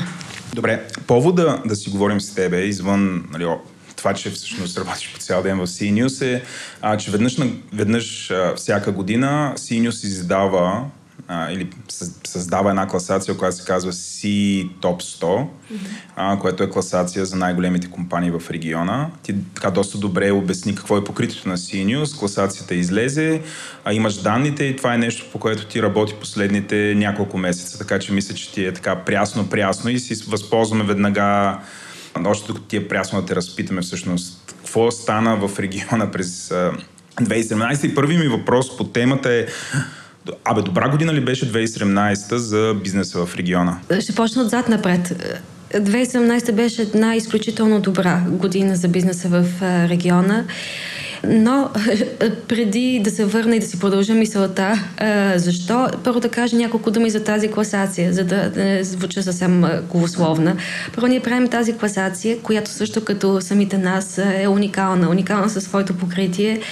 Да обясня защо. Защото, разбира се, съществуват и други класации, които определят най-големите компании в в, държави, в определени държави, но нито една, която има това покритие. Тоест има една класация, която определя най-големите компании в Централна и Източна Европа, но там влизат, разбира се, Полша, Чехия и фокуса в много по-малка степен върху нашите държави. Тоест нашите държави, с изключение на Румъния и няколко компании от Словения и Харватия, трудно успяват да пробият в нея. Докато и разбира се, в различните държави има и национални класации, като например на Капитал, в Румъния има, в Сърбия и в Харватия има подобни, но както казах, нашата е единствена за този регион. Така, и, и сега, какво означава най-голяма компания? Най-голяма е, компания, според нашата класация, е, е тази, която има най-големи приходи. Като е, първоначално, когато създавахме първата класация си топ 100 преди 11 години, решихме да започнем с, не с обороти, а с печалба. Обаче много бързо, още на следващата година, се отказахме да измеряме по този показател компаниите, тъй като печалбите са по-релевантен, по, по-показателен индикатор, когато става дума за успешност, за това колко, доколко успешна една компания, но когато става дума за големина, за нейни размер, решихме, че по-показателно е да измерваме компанията по оборот. На какъв принцип решаваме кои компании въобще да следим и съответно откъде набираме данните си. В а, едни а, по-развити економики това е доста по-лесно, тъй като данните са много по-широко достъпни, но в нашия регион, който, както казах, има своите специфики, е доста трудно човек да намери информация за а, дейността на компании, особено в някои от държавите на Западните Балкани, които а, ние покриваме. Но а, ние като а, тук трябва да отворя една скоба и да кажа, че освен новинарският екип, моят, хората, журналисти, които пишат новини, а, в Синиус работи и а, така наречения екип от... Изследователи. А, изследователи, анализатори, които вършат огромната работа а, по събирането на тези данни, върху които всъщност е основана класацията. И те през годините, масивът от компании, които ние следим, нараства и тази година той е близо 3000. Като данните, които те преровят, се съдържат в различните търговски регистри, в финансовите отчети, които компаниите предават на борсите. Както разбира се, ползваме и други класации местни като ориентир за това, кои са големите компании в съответните държави. Любопитното е, е, е че въпреки толкова години наред, вече повече от 10, даваме тази класация, тя става все по-популярна, обясняваме нейната методология. въпреки това, редовно се при разговори с различни рекламодатели получаваме въпроса, а ние ще влезем ли в изданието? След като участваме с реклама. Ами, ще влезете, ако резултатите ви, ви поставят, ви вкарват в класацията. Няма как ние по някакъв начин да изопачим вашите резултати, да ви вкараме в изданието. Тази класация е базирана на данни, които са обективни, на цифри и в нея по никакъв начин не би могло да има някакви лични предпочитания. Кажи за 2017 година. Да, да, дай, да, дай да почнем в тази посока, че имам около 60 въпроса. Ох, 2017 наистина, както казах, беше една изключително успешна година, най-добрата до този момент, откакто ние следим компаниите в региона, като по принцип още от самото начало от 2007 година, когато направихме първата класация, се наблюдава възходяща, възходяща тенденция при, както при приходите, така и при печалбите на те най-големи компании, на компаниите, които влизат в класацията, но разбира се, имаше известно колебание в годините на кризата 13, 14, 15 и тази година за първи път резултатите на компаниите достигат най-високата си стойност от самото начало. Като тук, колкото и Владо да ми се струва, че не обича сухите цифри, все пак няма как да не цитирам няколко. Общите приходи на соте най-големи компании в Юго-Источна Европа тази година, т.е. 2017, тази годишното издание, възлизат на близо 114 милиарда евро, което е с а, около 12% повече спрямо а, тези на а, участниците в миналогодишното издание. И а, също трябва да отбележим, че още по-голям е ръст а, и в тяхната печалба, т.е. с 22% и общата печалба на участниците е а, близо 5 милиарда евро. И той сами виждате един двусифрен ръст, който е, както и да го погледне човек, е много-много стабилен. И а, сега, а, може би ще изпреваря въпроса на Владо, на какво се дължи този ръст, откъде, откъде идва. Всъщност, а, факт е, че колкото и може би да не го забелязваме, економическото състояние на нашите пазари се подобрява.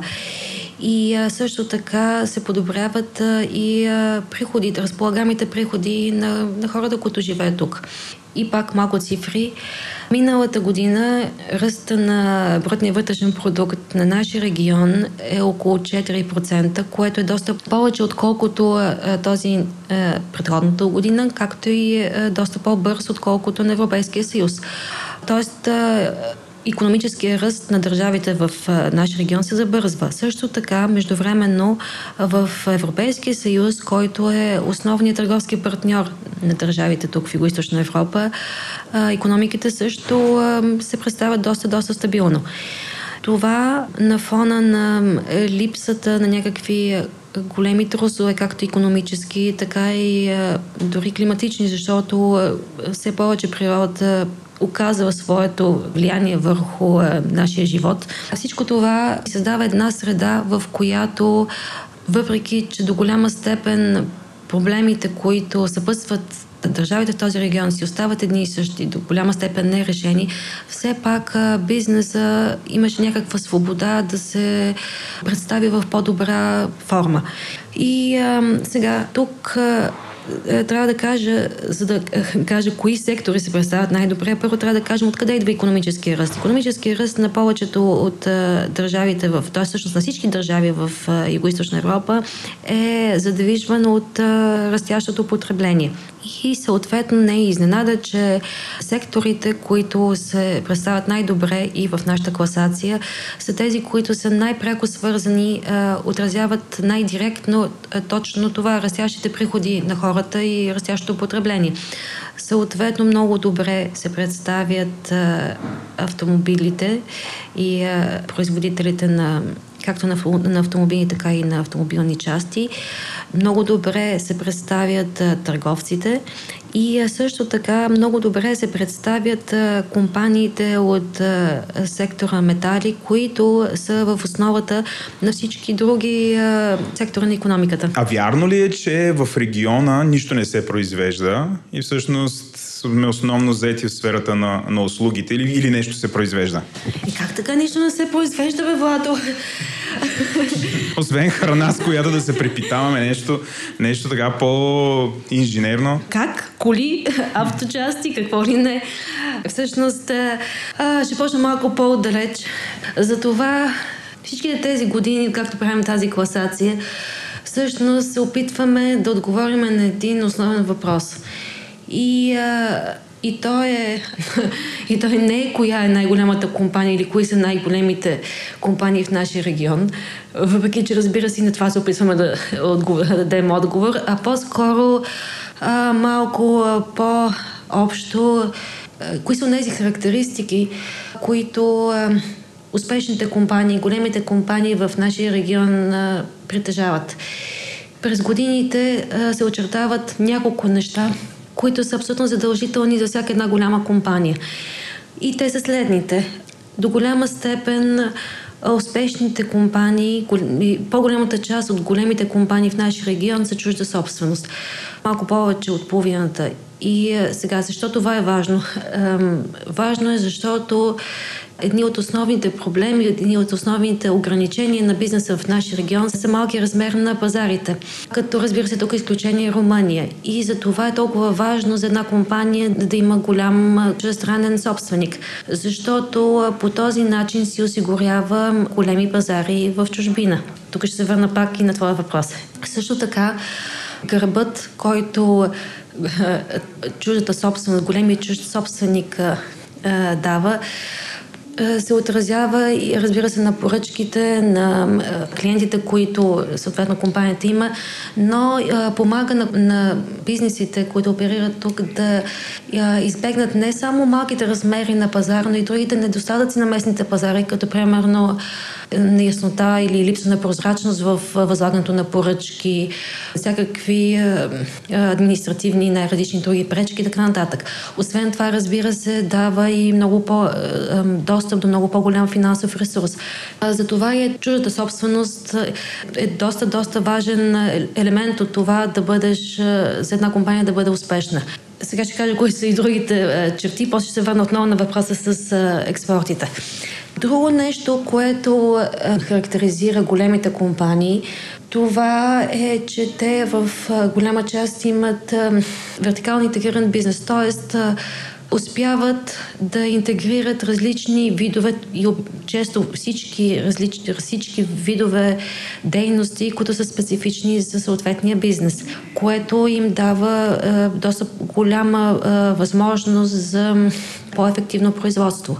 И а, трето много важно нещо е а, тяхната неизменна стратегия за мащабни инвестиции. Всичките тези години, дори по време на кризата, големите компании неизменно влагат огромни суми всяка година в подобряване на своята ефективност, производство, експансия и така нататък. И също така, нещо на което при всички положения трябва да се върнем малко по-нататък в разговора, а, всички те инвестират не само в производство, но и задължително в а, иновации, в а, research and development, в а, проучвания и развитие. Добре, разкажи ни кои са най-любопитните компании в региона. Ти със сигурност са някои от тия 3000 компании в региона са особено интересни за тебе. Така, по принцип, класация от типа на нашата, която е на 100 най-големи компании, без искам да използвам някаква по-негативна дума, са доста тромави. Тоест, сред големите, сред редиците на големите компании много рядко се промъква някоя а, изненадваща комета или някакъв а, бял ком, да го наречеме. И в голямата си част компаниите, особено в, в горната част на класацията, си остават едни и същи през всичките тези години. Затова и по-интересно не е толкова кой е номер едно, номер две или номер три. По-интересни са нещата, които се случват така да се каже, между редовете, т.е. по-незабележимите течения, които ние се опитваме да уловим и на базата на тях да изкажем някакви предположения за това, кои сектори евентуално ще се развиват по-бързо, кои евентуално по- ще забавят своя растеж. На базата на това, преди да кажа кои са по-любопитните компании, кои компании отсъстват от класацията и а, тяхното и, и, и, и, и то, и това положение най-вероятно скоро ще се промени, защото е логично те да бъдат представени. Така, значи ако погледнем секторите, които през годините, последните години привличат най-много инвестиции а, и на които а, се случват най-много сделки за сливания и придобивания, това са, особено в България и в Румъния, това са IT сектора, един от тях е IT сектора, както и а, доста сделки се случват и доста инвестиции а, се вливат в а, селското стопанство, особено а, в Румъния. Тук пак да отворя една скоба и да кажа, че Румъния, която е най-големия пазар в нашия регион, е също и мястото, където нещата се случват първо. Тоест, обикновено, ако някой чрезстранен инвеститор, базиран, да речем, в Западна Европа, планира някаква експанзия на своя бизнес към а, Балканите, обикновено първото място, към което поглежда, първата държава, към, към която поглежда е Румъния, тъй като а, е най-голяма, най-исторически доста близка с другите пазари така нататък. И съответно нещата, които се случват в нашия регион, първо се случват в Румъния, след което идват към България и след което върват леко на запад. Гледайки към Румъния, виждаме доста силно активиране на сделките и на инвестициите и в още един трети сектор, който искам да отбележа, на частните здравни услуги. И смятаме, това си говорихме и с други колеги, с които изготвяме класацията, че просто а, неминуемо близките години, може би до година, може би по-до година, в класацията да влезе както някоя компания от IT сектора, така и е някоя доставчик, частна компания, доставчик на здравни услуги. Защото заради демографската картина на населението е доста силно застаряващо тук, както и факта, че здравеопазването в почти всички от нашите държави, държавното здравеопазване на доста ниско ниво, не е реформирано и страдащо от а, да го наречем лошо управление. Това отваря, разбира се, ниша, в която се появяват частни доставчици на тези услуги. И те стават все повече и повече. Дори в България миналата година имаше доста сделки в този сектор. Моля да дадеш пример за една такава сделка в България. Да, ми примерно Джабадем клиниките, които стъпиха доста стабилно на пазара. Как се чете? А, Джабадем. Всички му викаме Ачи Бадем. как не? Турските, турските думи имат винаги ударение на последната сричка. Окей. Okay. Филолога тук веднага да покажа обща култура. Също и тук пак леко да изместя фокуса от въпроса. Искам в изданието тази година се опитахме да избягаме малко от тази рамка на, на големите компании, защото точно изхождайки от това, че въпреки, че те задават общата тенденция, въпреки, че нашата класация на най-големите компании, доста любопитни неща се случват извън тях, които си заслужават да бъдат показани не само за цвят, така да се каже, защото и иллюстрират нещо, което ние по принцип една идея, която се опитваме а, да прокараме през цялото издание няколко години поред, която е това необходимостта а, бизнеса в Юго-Источна Европа, за да бъде устойчив, да полага все по-големи усилия да бъде иновативен, т.е. Да, да засили своя фокус върху, върху осъзнаването на необходимостта от иновативност. Защото големия проблем на компаниите в Юго-Источна Европа е, че те не са толкова конкурентоспособни, колкото техните, да ги наречеме, братия на Запад. Сега в тази среда, в момента, която е доста благосклонна, когато приходите им растат, продажбите им растат, сега е момента те наистина да се възползват от, от ситуацията и да инвестират още по-силно в иновации. И между другото, това е и нещо, което всеки път, когато си говорим с някой представител на някои от големите световни банки, световни донори на нашия регион, било то и от Световната банка или от Европейската инвестиционна банка или от Европейската банка за възстановяване и развитие, винаги това излиза на преден план колко важно нещо са инвестициите в иновации. Трите компании, които сега ще кажа, не са от нашата класация, защото ми се струва, че би било по-интересно да дам някакъв друг пример, не с някои от големите компании. Едната е а, Римъц, които са дизайнер на хипер коли електрически, базиран в, в Хрватия. И сега, защо са интересни и, и любопитни? Интересни, защото това е една компания, която започва дейността си преди 10 на години в някакъв малък град, световно непознат, под името Света Неделя, с население 10 000 в Хрватия, където собственика Мате Римъц има гараж това е абсолютно класически пример за компания, която започва от гараж, който обаче въпросният матер има абсолютно отдаден на, на, на своята идея да създаде хиперкола, прототип на хиперкола. И а, експериментира с всякакви неща, най-различни части от тук, от там, развива и така нататък. И а, тук ще спеста всичките а, стъпки към неговото, неговия бляскав успех, но факт е, че постепенно първо намира инвеститори, които влагат много пари, там 10 милиона и така нататък. Но факт е, че тази година в неговата компания 10% дял си купува Порше.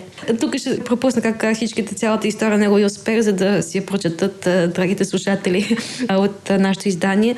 Но полуката и нали, това, което казва той в едно интервю за нас миналата година е, че когато човек има визия и когато е готов да се посвети изцяло на нея и да, да инвестира всичко, което има, нали, личното си време, ентусиазъм, пари, способности и така нататък, за да я постигне. И разбира се, когато има и късмет, нещата понякога се получават. И а, също така и тази, както и другите компании, а, за които си мислих да спомена, са показателни за това как някой, който, един бизнес, който е малък, без всичките тези предпоставки за успех, които ние иначе винаги очертаваме там, голям собственик, големи пазари, вертикална интегрирана структура, много инвестиции и така нататък. Въпреки това, може понякога да успее да пробие, да, бъде, да пробие системата, да, да бъде по-хитър от системата и съответно да бъде има и успех. Аз искам да те питам, тази балканска Тесла от Харватска? Тя има ли някакви продажби вече? В смисъл това някакво още на чертеж или... Прототип е било преди 10 години. Вече се представят по най-различни мотор шоу за най-големите, известните. Работят с най-големите дизайнерски студия. Имат договори също така с големите производители. Въобще нещата съвсем не са гаражна история. Излезе отдавна от, този, от тази фаза, от този стадий. Да, ще да кажа за другите две компании, които също като тази по някакъв начин, даже всъщност в по-голяма степен са асистемни. Асистемни в смисъл, че са е, успяват да бъдат успешни, да постигнат доста голям успех, въпреки конъюнктурата, въпреки е, системата. Като е, едната е романска и е, създава Става дума за най-общо казано платформа за търговия, за предоставяне и закупуване на ток, също и на газ, така наречената peer-to-peer блокчейн платформ. Платформа, през която някой може да продава своя ток, генериран през ветрогенератори или през соларни панели и веднага да достигне до клиент. Като т.е. по този начин да бъдат заобиколени всичките тромавости на, на държавната борса за ток, като е, въпросната компания е, е, е румънска и в Румъния има законодателство, което позволява това да се случва, но за съжаление никъде в другаде в региона това не е възможно и съответно клиентите на тази компания повечето са извън нашия регион. Другата компания, която пък е българска, която предоставя устройство, как се казва тази компания, тази, тази патриотична компания? Как се казва? Ексерон. Първите продукти, доколкото знам, са били за военни цели. Като е, това, което те правят е, ако някой има соларен панел, този соларен панел произвежда ток, който обаче трябва да мине през някаква система, за да може да бъде доставен до електроуредите, да може да бъде потребяван. Това, което правят те с техните устройства, е възможността всъщност и да прикачиш своя панел към своите е, уреди, но също така и е, разбира се в цялото нещо много по-сложно и има най-различни е, възможности за следене на потреблението, оптимизация и така нататък. Но с една дума това е един вид, е, това е един вид устройства за off-grid, т.е. извън електрическата е, система за ползване на ток, е, който е генериран извън нея. Пак нещо много любопитно и, както казах, извън доста нестандартно.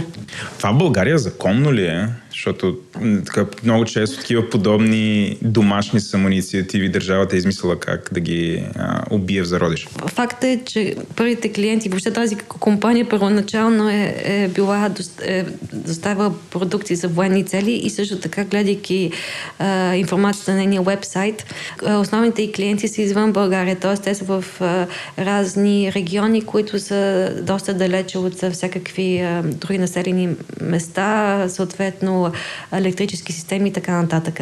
Факт е, че в България все още законодателство в тази сфера наистина е доста недоразвито има доста, как да кажа, пролуки за запълване. Аз минавам към следващия и последен въпрос в този раздел. А, не в този подкаст, не се радва. Твърде рано е, ние сега почваме. Въпросът е от а, Илия Кръсев, който ти праща поздрави. Той иска да попита какво се случи с чуждестранните инвестиции в региона за миналата година. Там намаляват ли, увеличават ли се? Така нататък. Повечето от държавите в нашия регион чуждестранните инвестиции растат е, с две изключения. Едното е България и другото е Македония, където те спадат доста драматично. В останалите държави, особено в Сърбия, Хрватия, те растат. И тук трябва да, няма как да не отбележим, огромният поток от инвестиции, които се изливат последната година от Китай, които, които инвестират наистина мащабно, с китайски размери, милиарди. И а, основният фокус на техните инвестиции а, е Сърбия, а, но а, като голяма част от парите се изливат в а, инфраструктурни обекти, но, но не, не само Сърбия и не само инфраструктура. И няколко примера ще дам в за компании. Китайци купиха почти, вече почти 100%, 90 няколко в горение. Повечето е, хора са чули за горение. Словенския производител на бяла техника т.е. една от много-много големите компании в, в нашия регион. Също така тази година китайци купиха и станаха стратегически инвеститор в РТБ Бор. Това е една от най-големите мини в Сърбия. И както знам, нали, в България също китайски интерес имаше към концесията на летището, както и в евентуалното възраждане на проекта за Белина. А от какво е продиктуван този интерес на китайците към този район? Той е част, всичките тези инвестиции са част от а, тяхната широко мащабна програма за спонсориране на, или по-скоро да го наречеме за подкрепа а, на китайския бизнес, като нашия район, Юго-Источна Европа е само малък, малък елемент от а, цялото огромно огромен план за наливането на много-много пари. Тук искам да кажа нещо друго, което ми се струва, че е важно, тъй като много често говориме когато става дума за бизнес, за този геополитически конфликт между големите интереси от една страна на Запада в, в нашите държави и от друга страна на Русия, които разбира се имат силното си проявление в бизнеса. И а, не случайно, според мен, китайските инвестиции се насочват точно в райони, в държави, които са най, как да кажа, най може би думата не е хлъзгави, да кажем, които се намират най- в сивата територия, не са заели ясна категорична позиция в едната или другата страна. Тоест, докато Румъния доста по-категорично, например, от България е заявила своята позиция, своята прозападна позиция в, в този... В, може би думата не е конфликт. Тия геополитически интереси, да ги наречем. Да. В а, бивша Югославия и особено в а, Сърбия поведението на политиците е много по-лъкатушещо. Също, за съжаление, струва ми се, че позицията на България също не е много-много толкова категорична, колкото би ми се искало, би ми се искало на мен. И въпреки това България очевидно не е получила? Получава повече, отколкото други държави, като например Румъния, или, която е толкова голям пазар, или като или като някои други. Но точно тази сива пак може би сива територия не е най-удачният термин, но държави, които са по-малко категорични в своята позиция и играят а, и с двете страни. От типа, на, от на Сърбия тази игра отваря възможност а, за навлизането в, а, на китайски инвестиции, активно на китайски инвестиции. Тия палавници, турците, те инвестират ли в региона нещо? Турция по принцип традиционно инвестира силно на някои пазари, където, особено такива, на които има исторически традиции, като например като например Босна, Македония, Албания, Косово, България, също и в Молдова. И Турция има едно стабилно, стабилно представяне, по-скоро стабилно позициониране в региона всичките тези години, което а, не намалява послед... нито намалява, нито се увеличава, особено през последните години. По-скоро обаче, тук пак е хубаво да споменем, доста се засилва, особено последните години притока на арабски инвестиции в някои от държавите на Западните Балкани и в частност в Босна, където, понеже тя много често, тъй като е по-малка, много често остава малко извън на нашето внимание, там доста забележително се променя пейзажа инвестиционен като, като происход на инвестициите. Добре, а защо? Въпреки, че тук в България стабилността на някакси супер процъфтява, време и чуждестранните инвестиции са намалели. Как го обясняваш това? С а, обичайните причини. Сега тук всички държави в нашия регион а, имат своите привлекателни страни, имат и своите силно отблъскващи страни. България до голяма степен споделя както предимствата, така и недостатъците. Основното нещо, което отблъсква инвеститори, това е липсата на предвидимост. И това не е някаква новина, кой знае каква мисъл иновативна. Това в нашия регион, освен липсата на предвидимост, това, което характеризира общия климат, е, е и е, доста слаба липса на прозрачност и доста слаба, опитвам се да използвам малко по-мека дума, да кажем, е, липса на законност, дори в е, много сфери, е, силна корупция, предизвестени поръчки и въобще някакви неща, всякакви неща, които са ни дълбоко познати, които ги тъвчим години наред. А това ли са основните рискове пред економиките в региона? Това, което изреди, т.е. това, което отблъсква инвеститорите ли са рисковете или има някакви други още показатели, например, как стои въпроса с работната ръка? Въпросът с работната ръка също не е, не е проблемът не е от вчера и неизменно се появява на дневен ред. Истината е, че години наред, въпреки опитите на бизнеса да привлече вниманието на държавата и на институциите към, към недостига на квалифицирана работна ръка, за съжаление, нещата се влушават и а, а, в крайна сметка става дума до голяма степен на държавна политика. Защото в основната си част, край на краища, образованието е въпрос на държавна политика.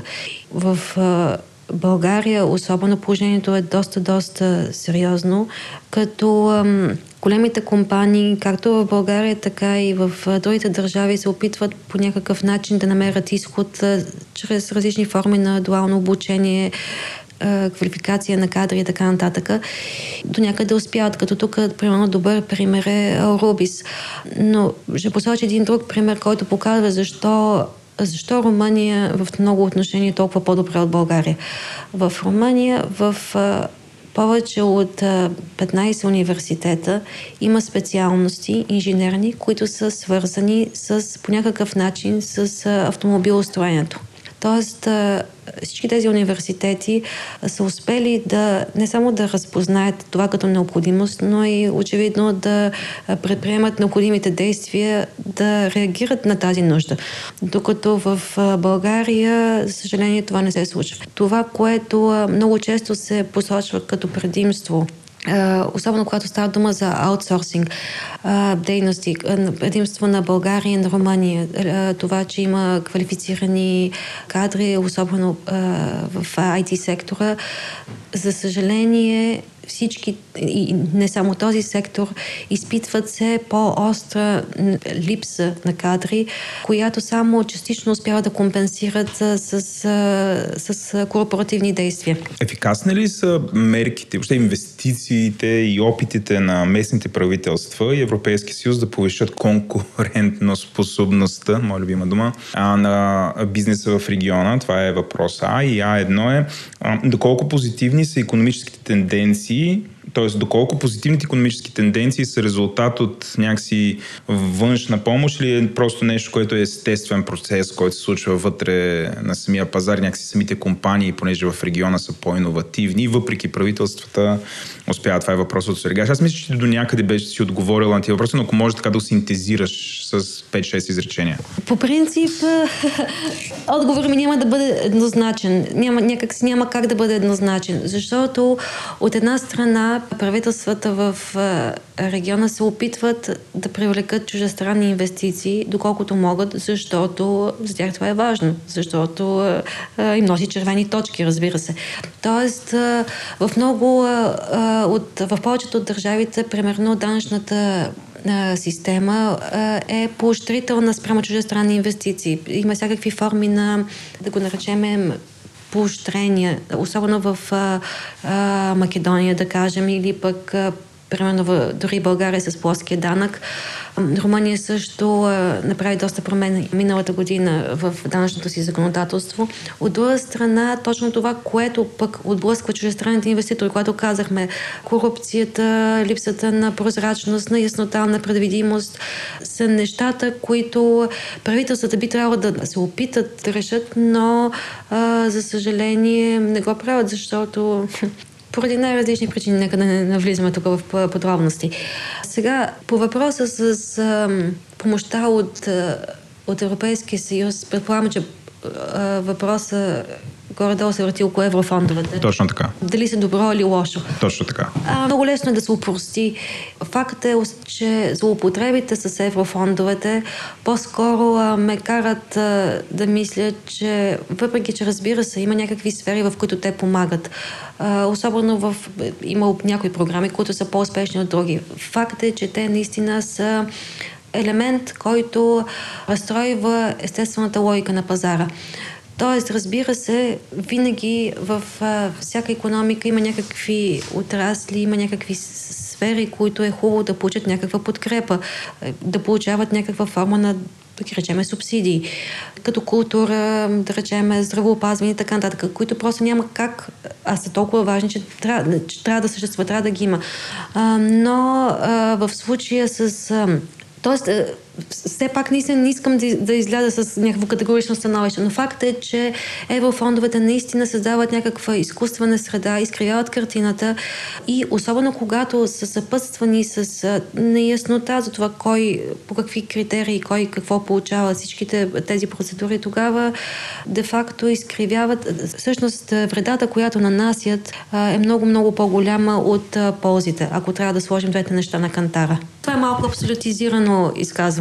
Абсолютно окей, okay, нали, сега не можем всичките, нали, толкова много проекти има, нали, някакси трудно е да се средни. Имаме въпрос от нашия слушател Митко Нинджа. До каква степен бизнесът в региона е излязъл на свет? Продължава ли да бъде сивата економика толкова голяма, колко да кажем преди Европейския съюз? Въобще да стъпи тук на Балканите? Тук регионът е доста а, неравноделен, да го наречем.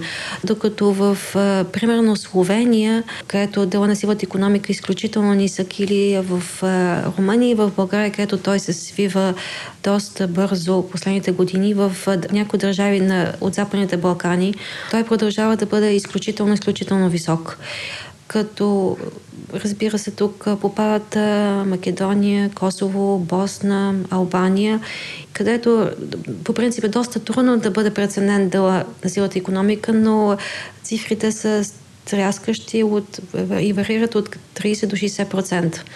В България колко е?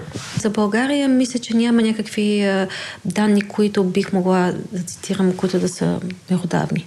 Как се отразява сблъсъка между геополитическите интереси? Аз така малко наляво ясно, но как се отразява сблъсъка между геополитическите интереси на Русия и на Запада тук в региона. Нали, ние виждаме, руснаци се опитват да прокарват някакви големи енергийни проекти, в крайна сметка те биват по някакъв начин спрени или отложени.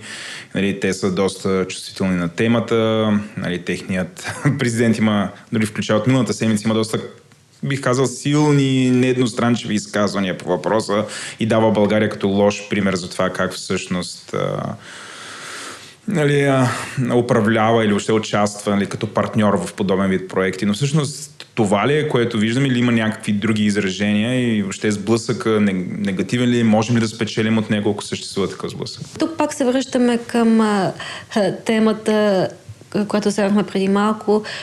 Това е сложна игра, която е, разбира се, която е, някои играят по-открито, е, други и, и, по, и вземат някаква по-ясна позиция, други играят танц наляво-надясно. Като това, което се случва, и разбира се, в някои пазари, в някои държави нещата са по-ясни и по-видими, в други те са, да речем, да кажем, малко по-скрити под повърхността. Като това, което пак ще кажа, че в, в, този сложен танц някои успяват и ем, да извлекат по-големи дивиденти, е, включвайки трети партньор, т.е. Китай. И ем, точно пак примера с Сърбия. Точно тази игра между двете страни, всъщност, ако я играеш по-умело, отваря възможност за навлизане и на други трети играчи. Добре, явно сърбите владеят този танц да. по-добре от нас. Който обаче може да бъде изтълкувано, че пък и който седи на два стола, може би, Ми... може би ще падне, но Окей. Okay. Имаме въпрос от Рая Накиева. Тя също ти праща поздрави. А, дигитали... Дигитализира ли се бизнеса в Юго-Источна Европа? Колкото и да е странно, да. Дигитализира се обаче, разбира се, не навсякъде и не еднакво бързо. Като в това отношение дигитализацията Юго-Источна Европа се развива по доста сходен начин а, с а, останалата част, по-развитата от света. Тоест секторите, които а, а, са най-склонни да прегърнат, така да се каже, дигитализацията, при нас са същи, до, до голяма степен същите, както и в, а, на Запад. И те са а, финансовите услуги, банки, застрахователи, също и до голяма степен в а, здравните услуги, където това е възможно. В големите компании, особено тези, които са част от голяма международна структура, също правят опити, но много в тази посока, но много често големите са доста по-тромави, отколкото малките играчи в това отношение. IT сектора в региона само сервис ли е, скоби аутсорсинг, или, или създава някаква интелектуална собственост от типа на продукти? Тоест, основно изнасяме IT услуги или правим някакви неща, които, а, които са по, а, как кажа, с добавена стойност и в които а, имаме и някакси тук се взимат творческите решения, нали, тук се взима проектирането, product development или просто изпълняваме на някой някъде далеч решенията. Сега, тук пак стигаме до а, този фундаментален въпрос с аутсорсинга и доколко той е добър, доколко той е устойчив и въобще какво се случва. Нещата по принцип се развиват и не можем да направим някаква моментна снимка и да кажем така е, защото, защото те са в процес на непрекъсната промяна. Като сега, факта е, че аутсорсинга и особено в България и Румъния е един изключително а, динамичен двигател, да го наречем на економиката, който а, предоставя ужасно много работни места, дава добри заплати, успява да засмуче, така да кажем, голяма част от квалифицираните млади хора. И има своята изключително, своето изключително благотворно развитие върху, върху тези две економики. Като тук ще кажа само, че в България аутсорсинга генерира почти 5% от брътния вътрешен продукт на страната миналата година, спрямо 3,6%, доколкото си спомням предходната година. И е също, че България е, е втората най-атрактивна дестинация за аутсорсинг услуги в Европа. И всъщност само България и Румъния от нашия регион са представени в, в цитирам в момента едно проучване на Ейти Кърни. Тоест, при всички положения аутсорсинга играе своята изключително положителна роля в, за економиките в този момент. Сега, доколко това е устойчиво, е друг въпрос, защото истината е, че причината това да се случва е, че въпреки, ето, примерно, дори ще дам пример с Румъния, въпреки своя зашеметяващ ръст миналата година от 7% на економиката, на глава от населението БВП на Румъния 2,63% от средното за Европа. И, а, при, и доходите на населението също са много-много по-низки от средните. Заплатите в България продължават да бъдат а, най-низките в Европейския съюз. Тоест, разходите за труд продължават да бъдат а, изключително ниски, а, което от една страна, разбира се, прави държавите привлекателни като аутсорсинг дестинации, но това не е устойчиво. Тоест, истината е, че всички тези компании, които в момента са в този сектор, за да, за да имат бъдеще за тях, те трябва да върват нагоре по веригата на на добавената стойност. И в някакъв момент, ако сега разбира се не се случат някакви големи катаклизми, ако развитието на държавите следва естествения си ход, и България, и Румъния ще престанат да бъдат толкова привлекателни като аутсорсинг дестинации, защото някои други по-държави, не знам, в Азия, Африка, където цената, разходите за труд ще бъдат по-низки, ще станат по-привлекателни. И, и както знаем, пазарите, економиките следват своята, компаниите следват естествената логика на развитие. Тоест, си това и пак се връщаме върху темата иновации и фокус върху, върху инвестиции в, в R&D, иновации. Това, това е единственото устойчиво развитие и за IT сектора. Защото просто това това е естествения ход на нещата. Добре, понеже започнахме да си говорим вече за бъдещето, навлизаме в края на нашия подкаст. Е! Кои са индустриите на бъдещето за региона, както и държавите с бъдеще? Ха, държавите с бъдеще. Ако подходим малко по, така да го наречем, политически, т.е. ако е, решим, че държавите с бъдеще са тези, които са в този момент по-изостани, т.е. крият най-голям потенциал и изхождайки пак от презумцията, че, не се, че нещата се развиват по траекторията, която виждаме в момента, Западните Балкани и тук все пак, за съжаление, не мисля, че Босна е правилният пример, но по-скоро колкото да изглежда, може би малко екстравагантно като изказване, мисля, че Албания е една от държавите, които ако се развиват а, нормално, без сътресения, е твърде възможно а, да, да... Един от пазарите, които крият наистина много-много голям потенциал, който си остава все още не е доразвит. И а, пак към да върна към изданието, искам да кажа нещо много любопитно. Поне на мен ми се струва любопитно.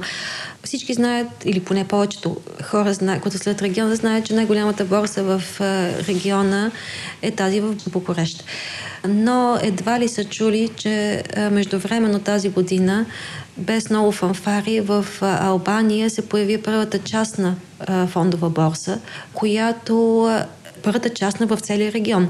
Тоест в Албания преди имаш някакви опити за създаване, преди няколко, преди години за създаване на държавна борса, не се получиха и а, а, сега пак бизнеса на економиката на търпи вакуум. Няколко банки създават първата албанска борса, която, на която вече има търговия. Все още само с държавни ценни, с облигации, но предполага се, че до края на годината също и с акции на компании. И, т.е. искам да кажа, че Албания е също тези държави, на които ние сме склонни да гледаме, може би леко с предразсъдъци, но бих я държала в своя радар. Еленко задава този супер провокативен въпрос, който е на една скала в източна Европа да. висят туризма и IT индустрията. Кое би спасила? Зависи какво се разбира под туризъм. Ако под туризъм се разбира хрватската версия с а, изключително добре уредени къмпинги, а, а, с а, чисти плажове, екопътеки и така нататък. Мисля, че бих спасила туризма. Обаче, ако под туризъм се разбира това, което се случва по българското Черноморие, абсолютно веднага спасявам IT. Как говоренето и интегрирането на Западни Балкани ще повлияе Добър въпрос, Теленко. А, има ли смисъл в това или е мамбо джамбо, който Бойко Борисов пое а, да си въобще начина по който Бойко Борисов сега той се опитва да интегрира Западните Балкани в Европейски съюз. Има ли въобще нещо, което те знам той да прави като хората или въобще тая роля, която България си постави да бъде лидер на интеграцията на Западните Балкани? А, има ли, не знам, някаква полза от това? Предполагам, че на Еленко въпроса Нали негов е този въпрос? Не, сте да, Неленко. Що ме толкова объркан? Не, този недовършен и объркано казвам въпроси от Неленко. Предполагам, че той е, е продиктуван от заявката, доста амбициозна на българското правителство по време на председателството, прословутото миналата година, да играеме а, някаква основна роля в а, този процес. Миналата година бе беше тази година. А, точно така тази година. Ох, да, първата половина на тази година. Сега истината, че колкото и е, гръмко да се опитваме да се представяме като някакъв основен играч на политическата сцена, който може да направи нещо за интеграцията на Западните Балкани в Европейския съюз, е, нещата съвсем не зависят от нас. Тоест, ние може да си правим някакъв пиар, добре, може да правим някакви срещи, тук да организираме, да идват разни а, глави, високопоставени, както казва Бойко Борисов, моят приятел Вучич, моят приятел Заев, моят приятел този и онзи, но факт е, че за съжаление нашата роля не е и не би могла да бъде а, ключова нещата са по-скоро празни високопарни приказки, да кажем, и а, в някаква степен все пак пиар. Добре, последен въпрос. Ти, ти конкретно, оптимист ли си за бъдещето на региона или да си стягаме куфарите в дългосрочен план и да се изнасяме за някакви други държави? А не, стоиме тук. Последните пазители на крепостта, как? как без нас? Не. А, всъщност, а, Истината е, че тези, че и България, и останалите държави тук са доста доста по-интересни, доста по-вълнуващи според мен, отколкото, отколкото западните. И предоставят възможности, които точно поради своята, да го наречем, неуреденост, хаотичност, непредвидимост и така нататък, представят възможности, много често изненадващи, които човек няма на по-добре уредените места. Според мен трябва си луд да отидеш да живееш на Запад.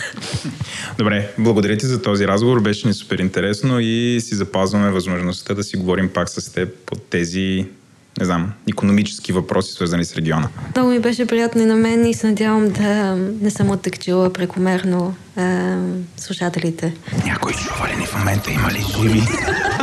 Ако има, събудете се. Добре, чао, чао. Чао.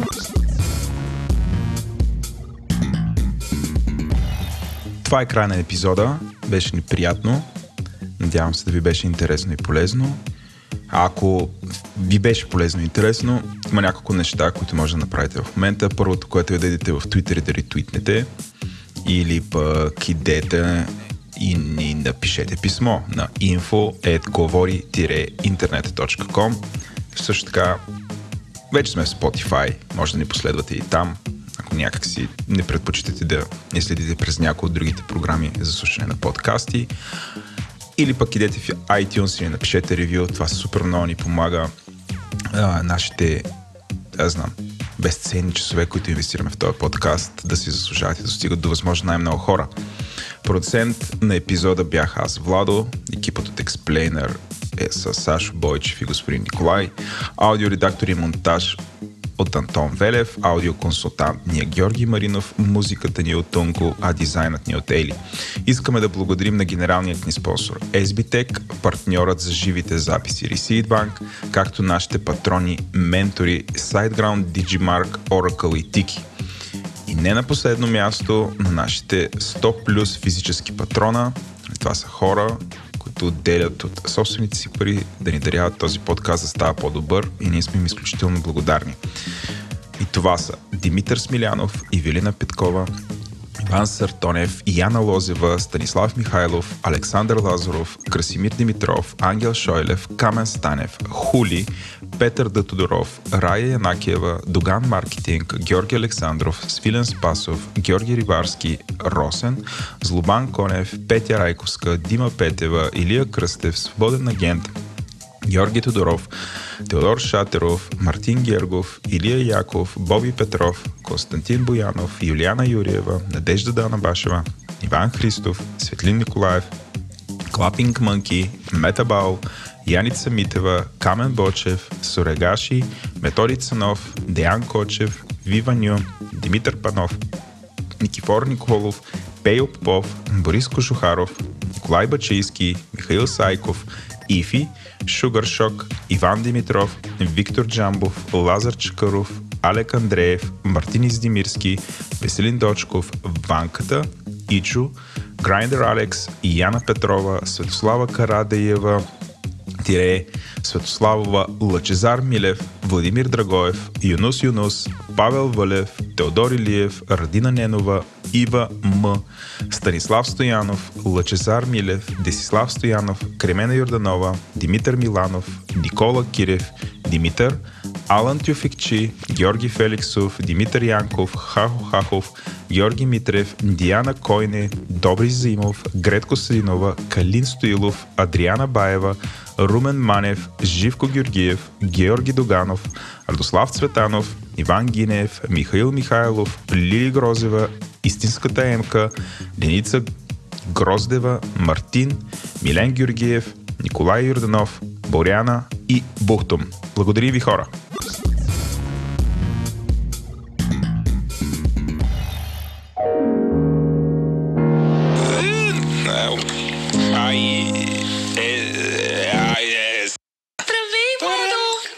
Здравейте, момчета!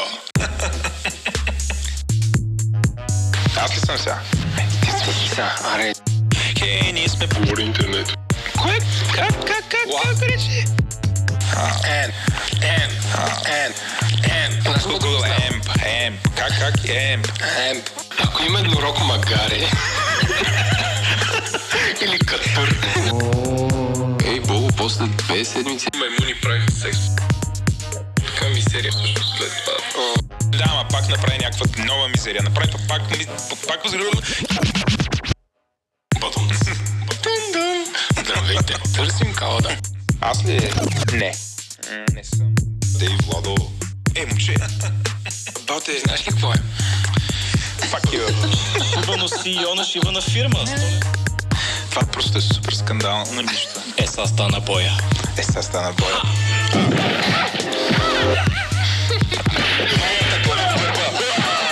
Умри. Спрете се.